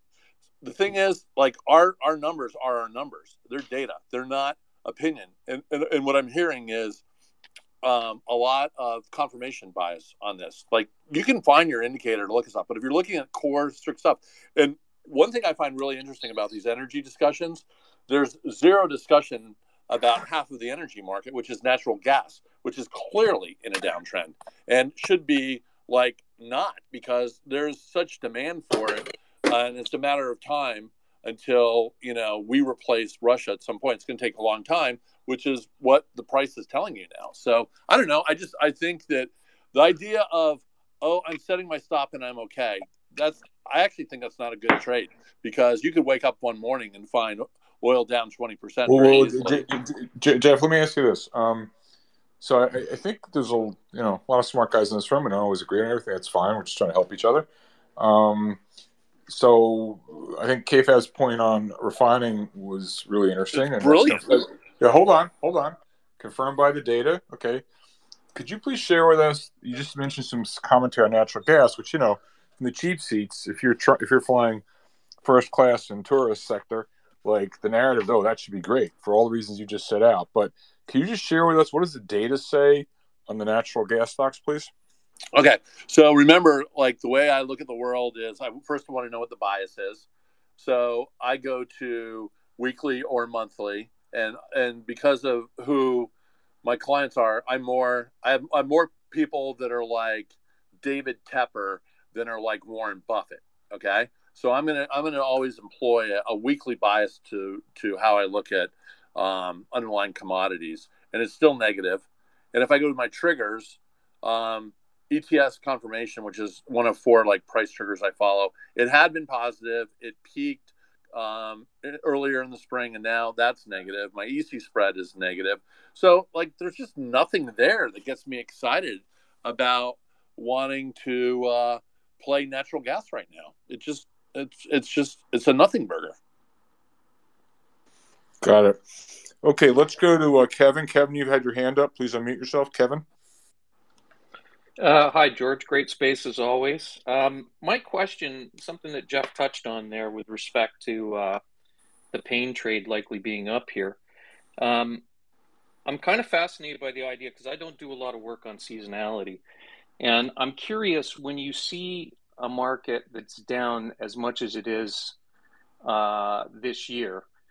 Um, again, you've got managers that are going to try to protect wins, and you've got managers that are trying to chase performance going into year end. I'm just wondering has anybody done any work on seasonality specifically in markets like this? In other words, are we actually, is it actually the flip side where instead of going into a seasonally weak period, we're actually about to go into a seasonally strong period, given that the market uh, is extremely short, or so it would seem to be, right? Um, I'll leave that out there. Oh, yeah. So I can answer that really, really, it's really kind of cool. So our seasonality charts go back to 2007 right now. So I'm looking at SPY right now, and I can very quickly click on 2008. I can see how we perform for that whole year against the seasonality right now, and it, yep. and actually and actually it looks a lot like this. It, it's it, George. I'll send this to you afterwards. It's scary. It's like it was straight down in 2008 from May until July. Then we kind of rallied into August, kind of went sideways and then we hit September and see you later fell apart for the uh, for the rest of the year. So that and then if I go to let's see the next bad period was 2011. Um, same same deal. Although it ended in like late October, beginning of November, and then we just went kind of sideways. I'm looking at the bad years. Uh, yeah. 2015 fall apart August, September, October. And I think it's if, if people weren't on at the beginning, we talked about uh, the seasonality of tax selling. Um, and then the next the next and final one bucked the trend. It actually went up July, August, September into October, and then it was it was like one of the worst fourth quarters ever. That was 2018. So 2018 is the only year that kind of bucked the uh, the trend. Interesting. Okay. Yeah, Geoff, Geoff, real quick. It, it, what was interesting about the 08 year is because I think that peak to trough from July and August was over 10%. And again, people have to remember that was in the midst of crude oil blowing up down on the downside and Freddie and Fannie going bankrupt, right? So that was all unfolding as the market was going up. during that period. So they, you know, I've called it the fog of cycles. Like once this starts to unwind, you get all kinds of crazy shit that goes on that's inexplicable in the short term relative yeah. to the context of the cycle time frame. Yeah, hundred percent, KFAB, and and there's always the need to try to uh, put a narrative with price. And there's so many disparate investor groups out there with, with different objectives. Like we, it, it's not knowable. It's just not knowable. Period. On the post game show, we're looking at the video at the instant replay. Yeah, we can say, well, you know, whatever. But a priori, it's it's it's virtually impossible to anticipate. So excellent insight, KFAB. All right, let's go. Let's go to uh, Rich, and then you know, Rich. Uh, uh, hold on a second here. Uh, yeah, Rich, you're up. You're up. Yeah. Hey, hey, hey, George. Just one quick thing that people need to be aware of that we haven't talked about related to this thing at all, and it, it may spur more questions. Is everyone needs to remember and just just really every day you come into the office, write it down somewhere and you look at it. You are trading against the machines. Okay. And this morning is a great example. We gapped up, we stayed in the five minute range until 10 o'clock. Then we ripped above resistance, never came back to it, never looked back at it again. Hit the one hour high, sat there for a little bit, and now we're just off in la la land. And there is there is nothing else the machines will probably just continue to take it higher. But understand, like, like you don't know if you don't know what the levels are on a day to day basis. Like yesterday was a great example on the opposite side where it just completely fell apart. And as soon as we started breaking levels, it was one right after the other. And it wasn't individuals; it was machines doing it. So just understand that. Uh, thanks for thanks for that, Jeff. All right, let's go to Rich, and then we'll do bow tie. Rich, you're up. Yes. Um, right now, I think we're at a, a really important timing situation with these major earnings coming up. And I, I, think we're already in a recession. There's no doubt about it. Um, some of these uh, indicators are so backwards, it's ridiculous. I mean, I'm in wholesale retail, and a year ago, 15 months ago, I was it was inflation was clearly evident. Um, I mean, clearly from what I do for, for a living. Um, and, you know, price increases didn't even matter. And with the uh, supply chain and all that stuff. So, uh, you know, these companies got to be feeling it. Uh, major companies, you know, Amazon, Apple, whatever, all the major reportings that are coming out. Um, I, I, think finally they are going to be showing it and saying it. And I think it's going to continue for the next two quarters. And I'm just wondering, if you have any particular favorite put option, you know, option situations, best uh, shorts in this major earnings season coming up, or, and for the next six months. So thanks for the question. I'll go first, and then Geoff can have a shot at it. Um, I usually don't like to get in the business of picking uh, particular stocks, making picks. Um, I like to help people uh, figure out a way to, to, to, you know formulate their own uh, view of, of the world. I am I remain very negative on consumer consumer stocks. They've been having a little bit of a bounce lately. I suspect it's the opposite side of the energy trade. Um, the knee jerk response is, "Oh, energy down. That's good for the consumer." Oh, gee, the Fed will stop raising rates. Blah blah blah. Uh, but Cantro, he's got to come up here. Uh, these guys do a thing. I love when Cantro talks bearish, because um, Cantro will explain. We're just entering the earnings recession, and um, actually, you know what, Cantro, I actually do a pretty good imitation. I'm going to try to next room. I got, I got to prepare for this, but I'm going to try to pretend I'm you. I got to change my avatar. I'm not as good looking as you are.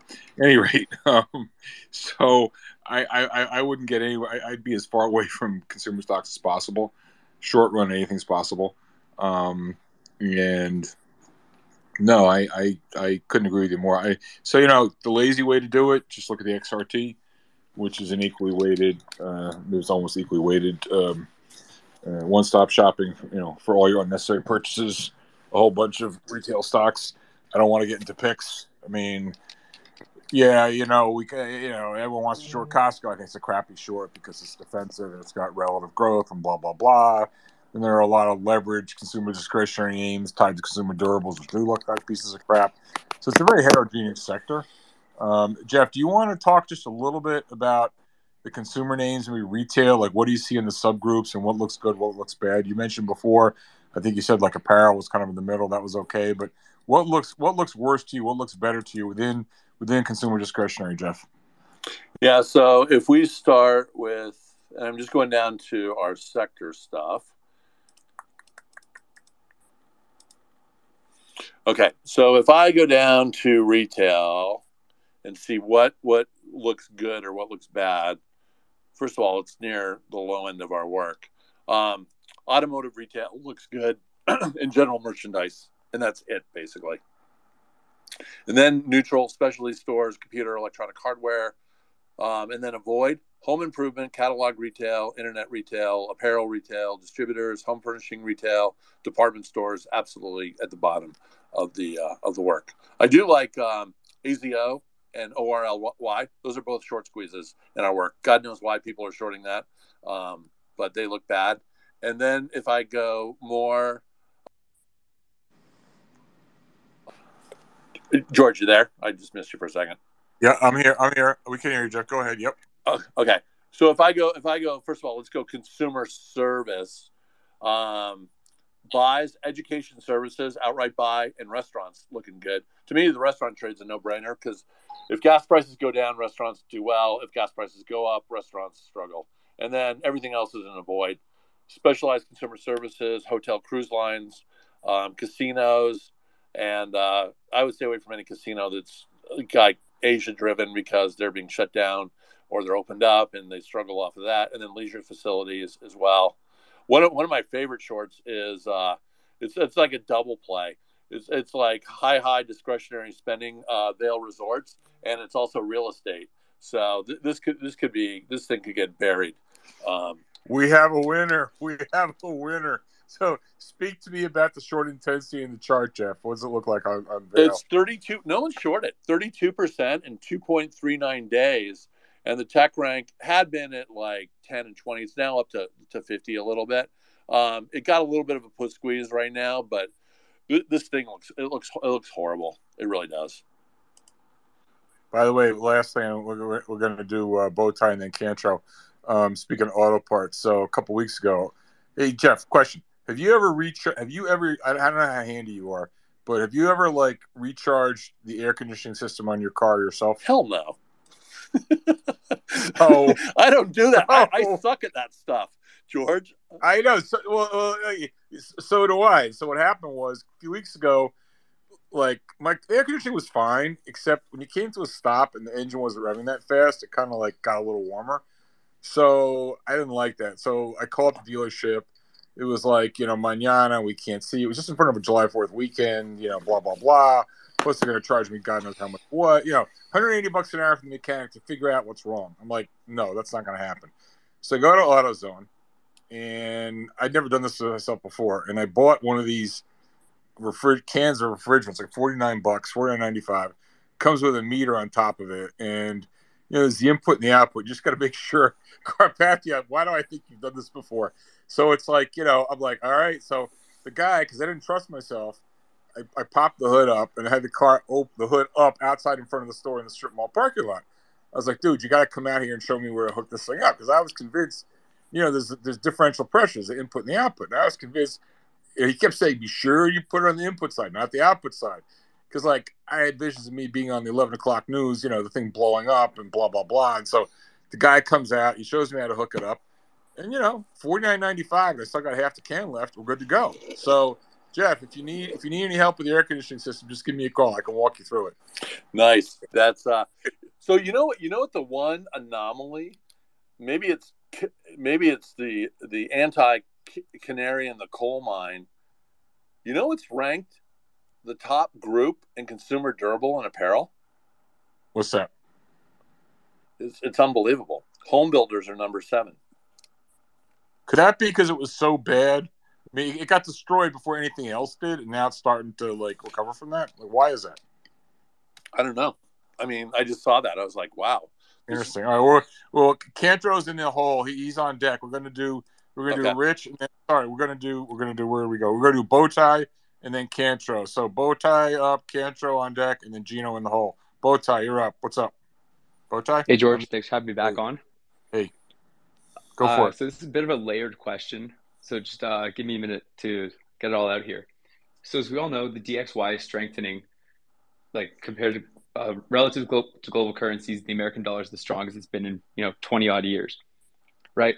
So traditionally, this is really good for importers. But at a time when we're already dealing with the beginnings of the bullwhip effect, like a lot of these retailers have already overcharged. You're seeing Target, you're seeing Walmart start to do cash list, sorry, itemless returns.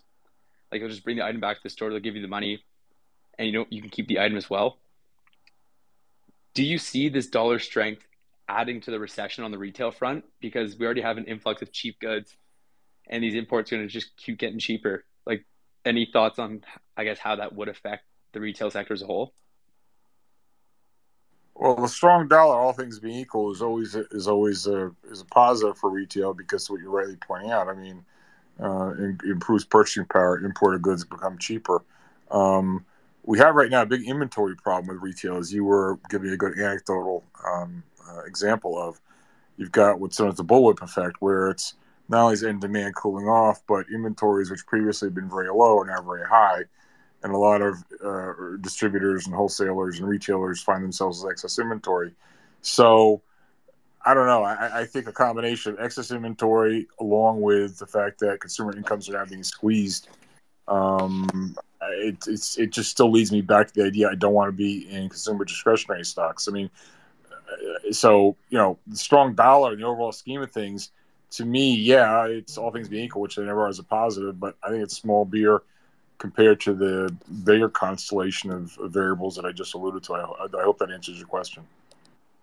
One hundred percent. So, would you mind if I just add one more? Yeah, uh, go for it. Yep, go for it. Yep one thing because our retailers just going to be giving away items at this point because it's going to be good for the American consumer, no doubt.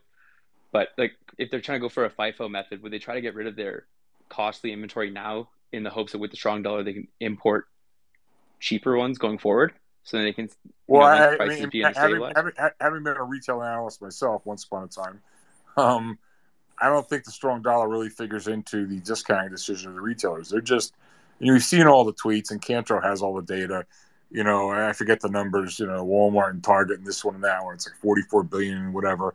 There's that chart of inventories X X autos, and it's like through the freaking roof. And whether the dollar's a few percent higher, a few percent lower, it really is kind of irrelevant. I mean, they're over. They've got too much. They got too much stuff, and they're going to have to move the merchandise. So, yes, I, I, appreciate your observation about the dollar. I just don't think it's really the main event in this discussion. And that gives a perfect segue to Kantro. Michael, good to see you. What maybe you want to pile on that or answer something else? What's going on, Geoff? Hey, George. Uh, well, I just joined. Can, you can hear me okay? We're good. Yep. Okay, great. Um, I just joined, so I just caught the tail end of um, what Geoff was talking about with bear market rallies. So um, I just thought I'd join and listen in and uh, share my two cents if anyone has any questions or. Yeah, yeah, yeah keep, um, Kendrick, you just flesh out a little bit more. I mean, I don't know. Did I do a reasonable job of of, of, of, of imitating you, or do you got something? Would you say it differently on the consumer? Yeah, no, no. Yeah, you know, it, you, we're kind of seeing the typical. You know, over the last three months, there's been a very big rotation in markets.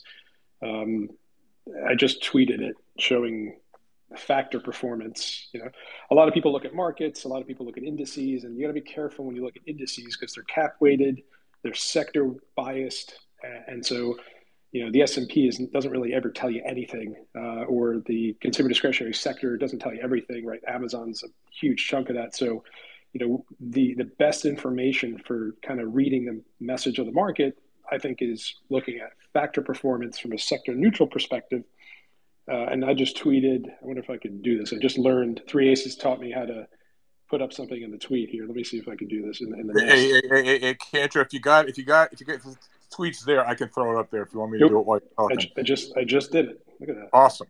All right, go for it. Is it there? So is, do you see it up there? Is factor performance? No, it's it's not there. Which tweet is it, Cantor? I'll, I'll find it. Which tweet is the one you want me to put I up there? just tweeted it six months, uh, six minutes ago. Uh, okay, all right. You keep talking. I'll tweet it. Go on. All right.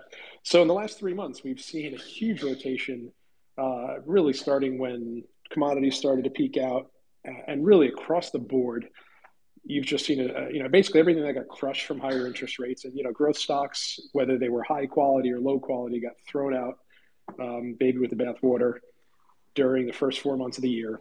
And now we've seen a, a, very big bounce. You know some of the garbage has bounced as anytime a problem presumably starts to go away you're going to get a junk rally. Uh, but it's really the quality stuff that has also bounced and i think is going to continue to outperform here Um, and this just, I think, is a real clear way to see the rotation back, you know, away from inflation fears and towards recession fears. Everything that's gotten crushed is high beta, high volatility, um, stocks that are correlated to 10 year yields, high leverage, high earnings variance. I mean, these are all things you want to stay the hell away from, and factors that are really not going to benefit from peak inflation. That's why growth is outperforming. I think it's going to continue to, um, at least until we really see a problem in the employment market. So, you know, I know a lot of people on this these spaces tend to be very short term focused, and you know, I'm I am not day to day focused, week to week focused. I'm definitely more uh, big picture. And so, a lot of you know what you guys discuss, and I don't mean this in a derogatory way, is kind of noise to me, and maybe that kind of helps me sleep better at night because I'm not always concerned about the latest tick or trying to figure out the latest tick and and and so big picture for me everything continues to fall in line with our hope cycle our hope framework which again is housing orders profits employment. You know the bombing the bomb out number in the nhb index should i mean it, that just tells you that employment claims in a year are going to be skyrocketing. Not, not that it's going to take a year to start but uh, it takes about a year for changes in housing to really flow into employment. So we're seeing employment begin to weaken because housing peaked over a year and a half ago if you look at the NHB index, and that's going to only accelerate. So, so that to me was a really important read on the cycle. Uh, and basically, the market's now digesting the fact that inflation fears are peaking. I think they're going to peak a lot slower or come down. Inflation is going to come down a lot slower than investors are going to hope for. And I don't think the Fed's going to stop hiking anytime soon. Maybe they taper it off. But ultimately, what I think was going to stop them is, is going to be employment. By the time we get to the fourth quarter, I think claims are going to be above 300, uh, and that's going to really wake up a lot of investors. Um, and so, yeah, we're in a, we're in the fourth market relief rally here, bear market rally since the beginning of this. If the markets are going to rally, man, it better. This is this. This is it. This is the time and place because we don't have uh, a deep recession yet. We're job people are getting laid off left and right. Um, parts of the economy are still okay. And the biggest problem, which is absolutely inflation, you know, is starting to stabilize. But uh, again, I don't think there's a tremendous amount of upside here because the Fed, you know, any upside, I think, just gets the Fed more hawkish. Number one. Number two, there's tremendous downside in economic activity and earnings and employment down the road that's only going to continue to grind lower and lower and lower. And so, you know, for now, we we've continued to recommend investors who are either long short or long only favor areas of the market that have stable, profitable growth. So, George, you actually mentioned two of my favorite names, and I know you don't want to talk about names, but Costco and AutoZone for us are kind of double. Um, they, they kind of check the boxes on two things, and Costco's at a new relative high to the market. Again, it's all in the context of relative performance. As as is AutoZone, they're both stocks that are stable, profitable companies, um, and more importantly, they're very they have a counter cyclical profile. And there's a tweet somewhere in my in my feed that you can see Costco's relative performance is absurdly macro driven. I mean, it's almost like clockwork. You know, if, if, if you were an analyst covering that stock and you're trying to figure out if it's going to beat the market or not, almost all you got to know is the ISM. And you know, I don't I don't want to take away from the fundamental analysts, but you know, some stocks have more macro influence than others, and that's that's one of them. So, you know, sure, it's expensive, but, and a big but, its fundamentals are stable. And ultimately, stability matters a hell of a lot more than valuation when you're heading into a downturn. Not when the economy's good and rates are skyrocketing, which was where we started the year, but where we are today when the economy is now starting to slowly fall apart or rapidly fall apart, depending on which sector you're looking at and interest rates are, you know, at least at the long end, and, and inflation is really starting to peak out and stabilize. Kantro, uh, Kantro, can't thank you enough for that. I mean, you've just been so on the money, and I'm not paid to say this. And Kantro, by the way, I do want to, I do want to become a real client because you know we're starting up a fund soon. But for my money, I mean, Michael Kantrowitz, I only known him, oh God, six months now. He's the best strategist on the street, period. Period. Absolutely. Can I ask Kantro a question real quick? Go for it. Go for it. How would you respond to the inflation being cyclical or cyclical and secular in the context of everything you just said? Sure. Um, well, I think the cyclical portion of it is going to eventually come down, uh, though again slower than I think we're going to hope for. You know, core infl- headline inflation will come down faster than core inflation because of the composition of inflation. Um, core inflation's uh, I, I, like to call it the caboose of economic data. If you see on my hope framework, it's the last one, um, and largely because owner equivalent rent or shelter um, is such a big part of it.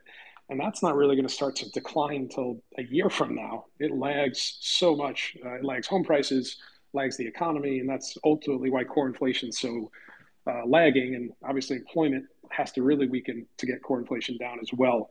So, you know, I don't know if, you know, the secular story, we'll see. Um, you know, there's a lot of major global transitions taking place. You're getting companies to onshore the US for the last decade as China um, is no longer a place where people want to manufacture their goods. You know, if you buy it here, you make it here is kind of the quote. And I'd say actually one of the conclusions is that I think we're going to see central banks or policymakers try to keep their currency stronger for longer. You know, we went through a period from the global uh, from let's call it 2000, um, where the world was booming, and then it's then throughout uh, post the global financial crisis, especially post the global uh, great financial crisis, global financial crisis, um, where we had deflation and slow growth. So everyone was racing to have the weakest currency because it was kind of free to have a weak currency. You didn't import much inflation and you exported more goods to your uh, neighbors. In this type of world, if we are indeed at a different point in inflation, it's secularly going to be a little stickier, higher. I think you're going to want to see countries that uh, are you're going to see policymakers that want to maintain a, a, uh, a, a stronger currency. Um, you know, something the U.S. administration hasn't really talked about since probably the Clinton administration in the late '90s. And so, because because that will help stave off some of the import inflation at a time where that's, I think, potentially a bigger problem than trying to export to your uh, to your uh, trading partners. So, I think that's kind of one of the conclusions so to me, you know, cyclical always trumps secular trends any day of the week. And so even if inflation is going to stay stickier for the next 10 years, there's still always going to be a cyclical component to it. Like even Japan, like if you look in the, you know, they, they had a lost decade, their stock market went straight down, but they still had a business cycle. And when the cycle improved, their stocks went up. And so there's always a business cycle. So you never want to be married to secular trends eternally because sometimes they'll go against you depending on the cyclical backdrop. Awesome, Kantro. Absolutely. Hey, awesome. George. George, I got a yeah. I got a question. I got a question for Michael. So this war is going to end at some point, and then we're going to get the biggest rebuild, i.e., a Marshall Plan, that we've ever had since you know World War II, driven by the U.S I mean, the country has completely destroyed Ukraine. Um, that's going to spur a lot of economic activity and should be a big positive for Europe, which has been stagnant. Have you thought about that at all in in the mix of kind of moving weight well down the road? I mean, we'll start to see it in our work when um, when that type of of uh, companies, when those type of companies start to improve uh, which are really struggling now. Capital goods stuff is, is definitely a struggle in our work. Just just curious if you've thought about this idea at all. Um, not really yet. Uh, and again, we're more cycle focused than kind of longer term focused. But I agree with you. That's you know, there's a lot of infrastructure uh, investment hopefully ahead of us uh, everywhere. Um, not right now, of course, because of inflation, or uh, in Europe because of the war. Uh, and I think you know when when you get cyclic, cyclicality, a recovery in Europe at some point next year, late in the year, maybe as late as 2024, um, early 2024, depending on again how things play out. You know, part of the story is always path dependent, but I don't see Europe turning around uh, like PMIs in Europe or really much in Europe turning around uh, anytime soon for the next 12, 18 months. But after that, when you know if, if that kind of lines up with some of the timing of when the, this war ends, if if and when it does, hopefully it does sooner than later.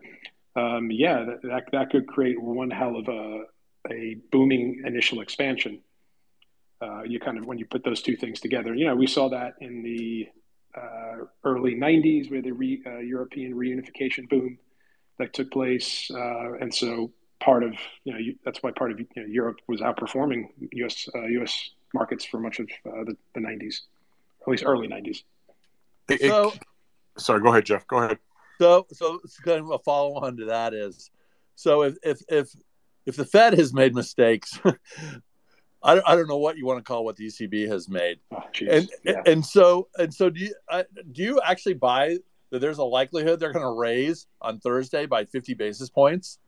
I mean, remember this is the central bank that raised twice in 2008. I think it was twice. Uh, I think once or at least maybe twice in 2011. Different, you know, different different heads of that central bank than today.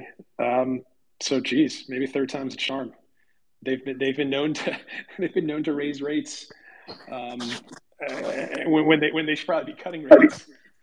So uh, yeah, uh, I think you know they're they're move they're they're gonna they're certainly not going to be easing anytime soon. But you know, Europe only only has one mandate. You know, most central banks don't have a dual mandate like the Fed. Europe, European central bank's mandate is really only price stability. Okay. Yeah. So That's terrific, Cancho. Great. Thanks for the question, Joe. Let's move along here. I want to go to, uh, let's see, Rich, did, did you ask? I'm losing my mind here. Rich, did think you ask your think it- question? think it think it's Gino, George. Yeah, yeah, Gino, you're up, and then we'll go to three aces. Gino, unmute yourself, please. Gino? Hey, can everyone hear me? Yep, we got you.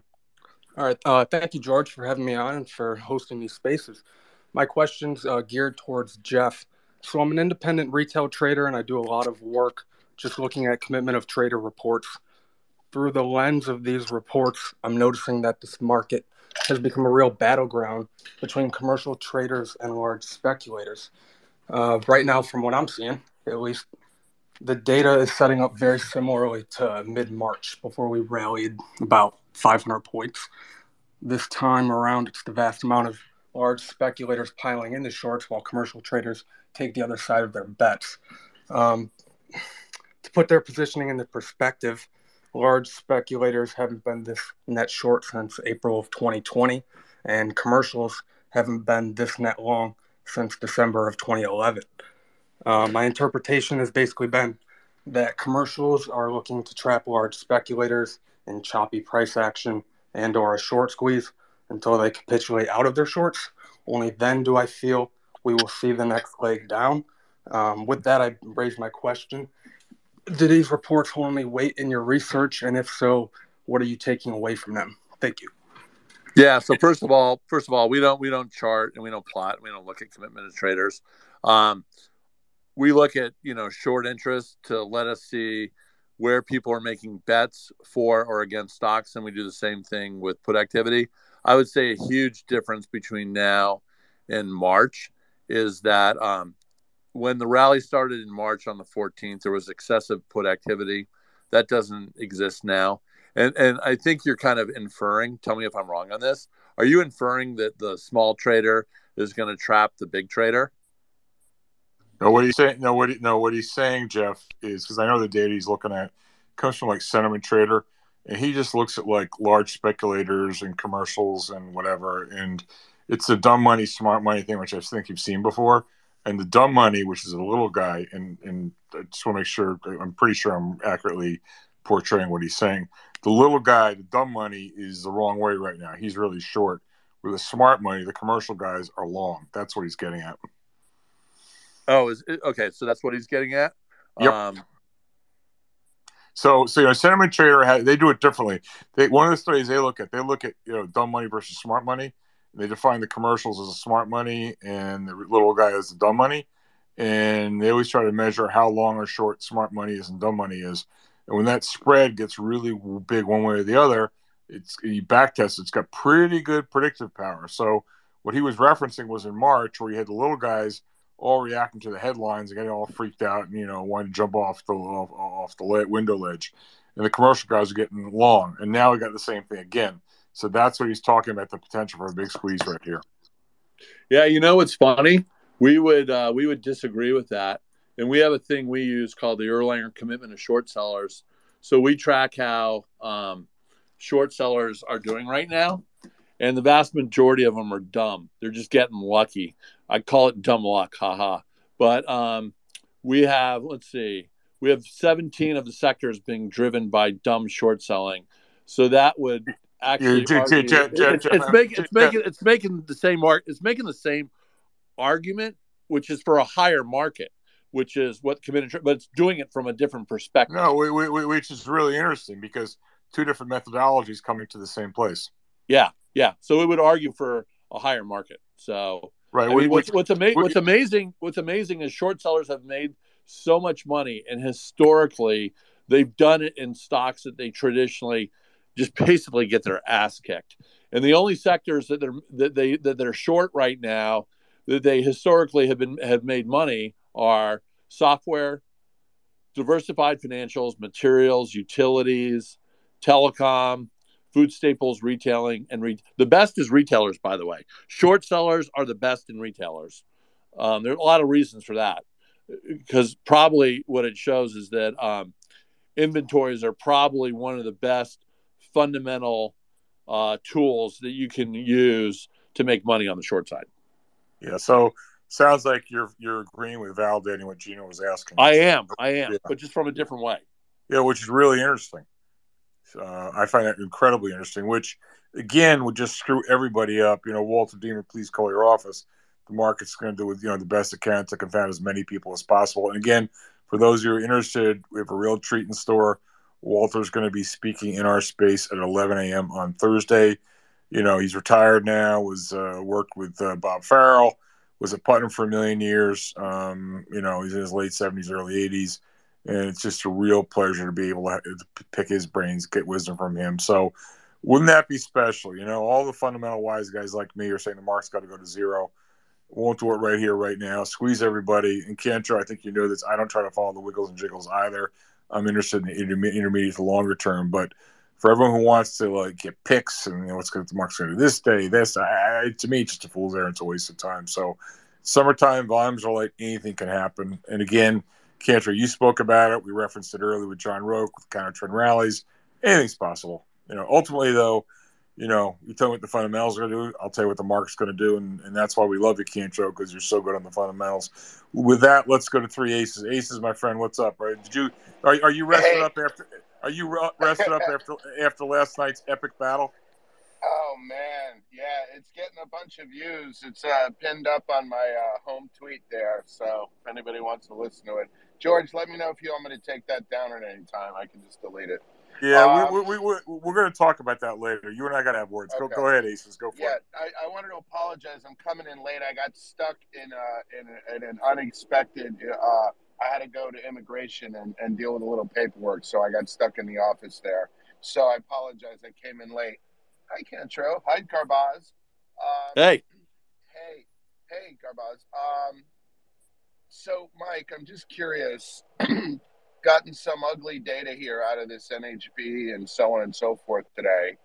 Um, does this restart the clock for us on hope? Do we go all? Is it like you know, go go back to go kind of thing and start over, or do we still stay the course on P?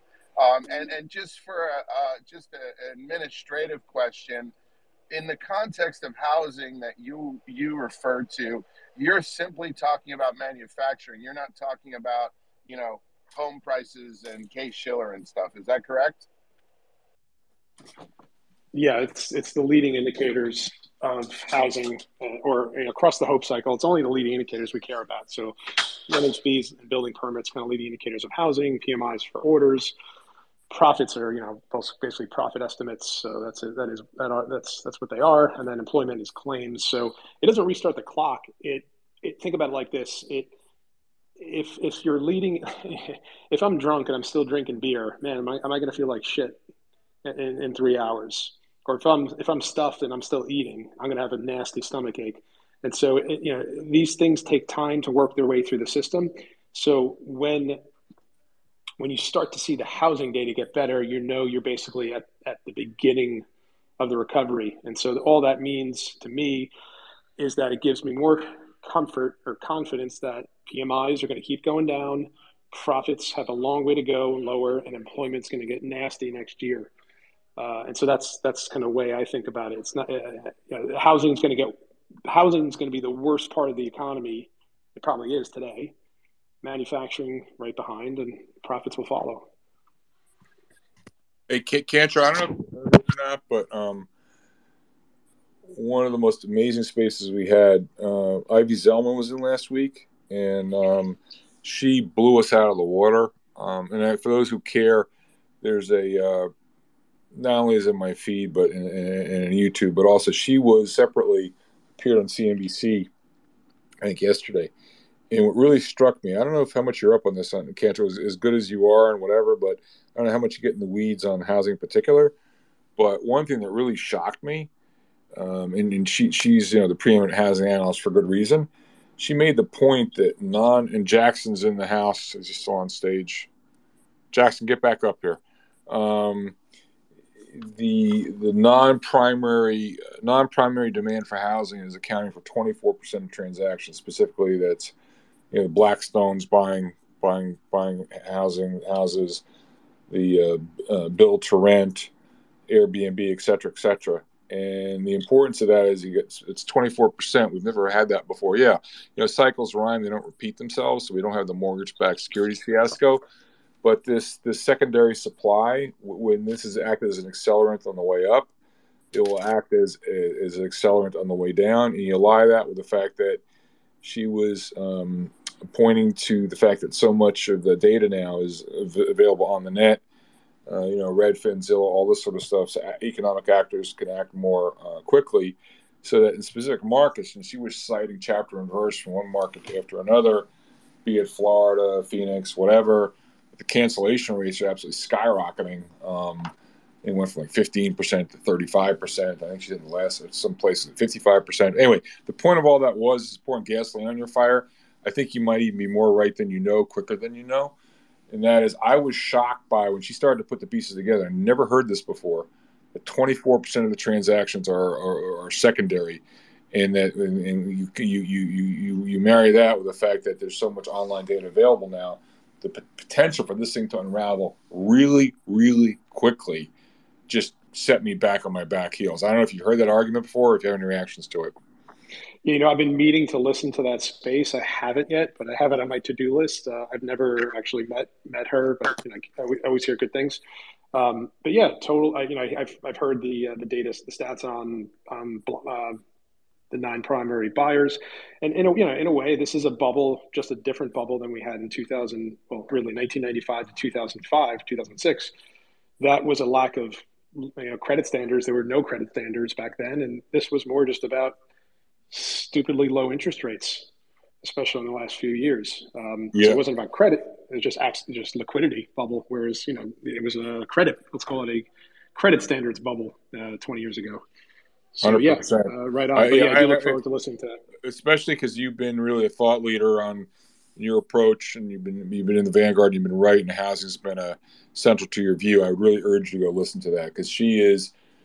I mean, I've known her for a long time, but man, oh man, what a tour de force that was, and and it's just it's a must. It's a must listen. It's a must listen. Um, Aces, do you have another question, Aces? No, I mean, I think I'm good. We're good. I, um, We're good. Know, unfortunately, We're good. I get good. to talk to you and Mike every day, so I appreciate it. Thank you. um, anyone else want to speak? We've been going on two hours. Uh, we had a, we did a four and a half, and just one, you know, sort of like post mortem, post game show aces. Um, for those of you who weren't in the room, um, we did a space last night. I usually don't do spaces at night, but I got particularly uh, triggered by um, some of the misrepresentations that were being uh, made. Uh, there's a lot of mistruths, half truths, out and out lies that are, that are thrown around on Twitter. And the problem is, there's no regulations, um, there are no standards. People just throw stuff against the wall, and you know, as uh, I can't remember where the line came from. You know, in a bear market, capital's returned to its rightful owner. So now all the charlatans are being exposed and I got really upset because yesterday one of them doubled down on his lies, and so we had a room last night. I'll try to keep it more general as opposed to specific on just the lack of uh, honesty, integrity, uh, in markets and how you know this has to stop and the regulators aren't keeping up with it and how really it falls on people each of us to speak up when they see something. I know i've adopted this persona and i'm fully aware of what i'm doing of trying to call out bad actors um, when i see it. Because you know it's not a game. This is not a game. It's heartbreaking when you read the stories about some individuals losing money in this or that. yes, I'm not I'm not absolving them of any personal responsibility. They have agency in their in their in their actions. There's no question about that. But the fact of the matter is, some of these people just should not be saying what they're saying, and it's just bold faced lying, and it's got to stop. And so, this space with Aces last night, and Aces, how we started at eight. I gave up after like four like four hours. How late did you go? Uh, it went until about twelve thirty. I, I spent the balance of the hour just dealing with you know the the rows 100 to 600 on on the on the speaker on the listeners there. So I think I think the takeaway is for, first of all, if you don't mind, George, just to give folks a little bit of a recap. Um, nobody came to the defense of Raoul Pal they didn't come to his defense on a ethical level from a you know you know sort of a professional responsibility in the words and language that he uses. They didn't come to his defense that he has the first clue as to what he's talking about with regards to the technology. Uh, you know the whole the whole sort of you know there by the way was almost 1200 people on there last night. So the whole thing is centered around george's you know, you know, mission about you know being true, you know, and being honest. And and Raoul Pal has made many comments, but the one that comes to the to light the most is he said that Luna was basically risk free. So I went around the room, and I'll do it here again. I'll do it here again. Mike Kantro, Geoff Garbacz, KFAB, you guys are all in industry. Have you ever in your life use the term in an investment to a client or a friend or anybody and said, this investment is basically risk free. Right? So, so of course they're going to say no, right? Besides for, you know, treasuries. So, so now here was the most interesting thing from my perspective. Okay.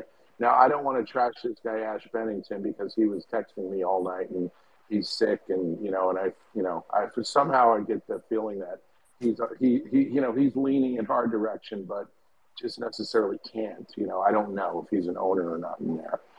So but i thought the most telling thing was when we said to ash bennington because he came up who's the guy who did the interview with real vision and we said have you ever used those words? He said no. So so the, the question is not the words that he used, which is the focus of the ethics and so on. The question is, why did he say that? Right. So then we got into the fact that one of the board members of Luna is one of the founders of Real Vision. And there goes the rabbit hole and so on and so forth. So that's just a mini little, uh, you know, yeah. And, and, and, and, Aces, let me just embellish what you said. Ash Bennington is a good guy. And the fact that I'm willing to benefit that he's a good guy. The fact that he came in the room to listen, and then he even came up on stage, but he chose not to, to really talk much. And let's take what he said at face value that he wasn't feeling well. Um, but you know, think about it. If your boss and he works for Raoul, let's just make this clear. If your boss was being unfairly maligned, even if you were on your deathbed, you put you you put up a few words. So the fact that he said nothing, he said absolutely nothing, was extremely revealing to me. And also, I have to say, and I posted one or two of them last night, the profane laced personal attacks that I received as a result of this tell me everything I need to know. It's like when you're hitting that type of a runner with people where all they can come with is four letter words, you know you're on the right side of things. And so I don't want to I don't want to regale people with stories from last night, but it was just someone had to do it. And thank you, Aces, for uh, sponsoring. Really appreciate it. Yeah, All right, yeah, boys George, and girls. I just think, uh, George, George, I did. I think yeah. it's very clear. We had him up on stage, and he avoided the question. I mean, that's indisputable. Yep, hundred percent, hundred percent, Aces, hundred percent. All right, listen, listen, guys, listen, guys. Two hours and fifteen minutes. We're done. Uh, next, uh, this coming Thursday, Walter Deemer, eleven a.m. Eastern. Um, this has been a great room, Geoff. Want to thank you, and again for anyone who's, who's interested. Geoff is a wealth of information, He's the leading source in the country on short selling, as well as has a terrific uh, market uh, service. Uh, please contact Geoff at uh, Quantitative Partners. You can find him. He's here, here, here. He's on Twitter. Again, Geoff, I want to thank you. It's been most informative, and I hope we come back again before too long. Do it again. Oh yeah, definitely. Thanks, George. Thanks for having me. It was definitely a good one. Good one. Hey, thanks everyone. Take care. Bye bye. Bye Bye bye.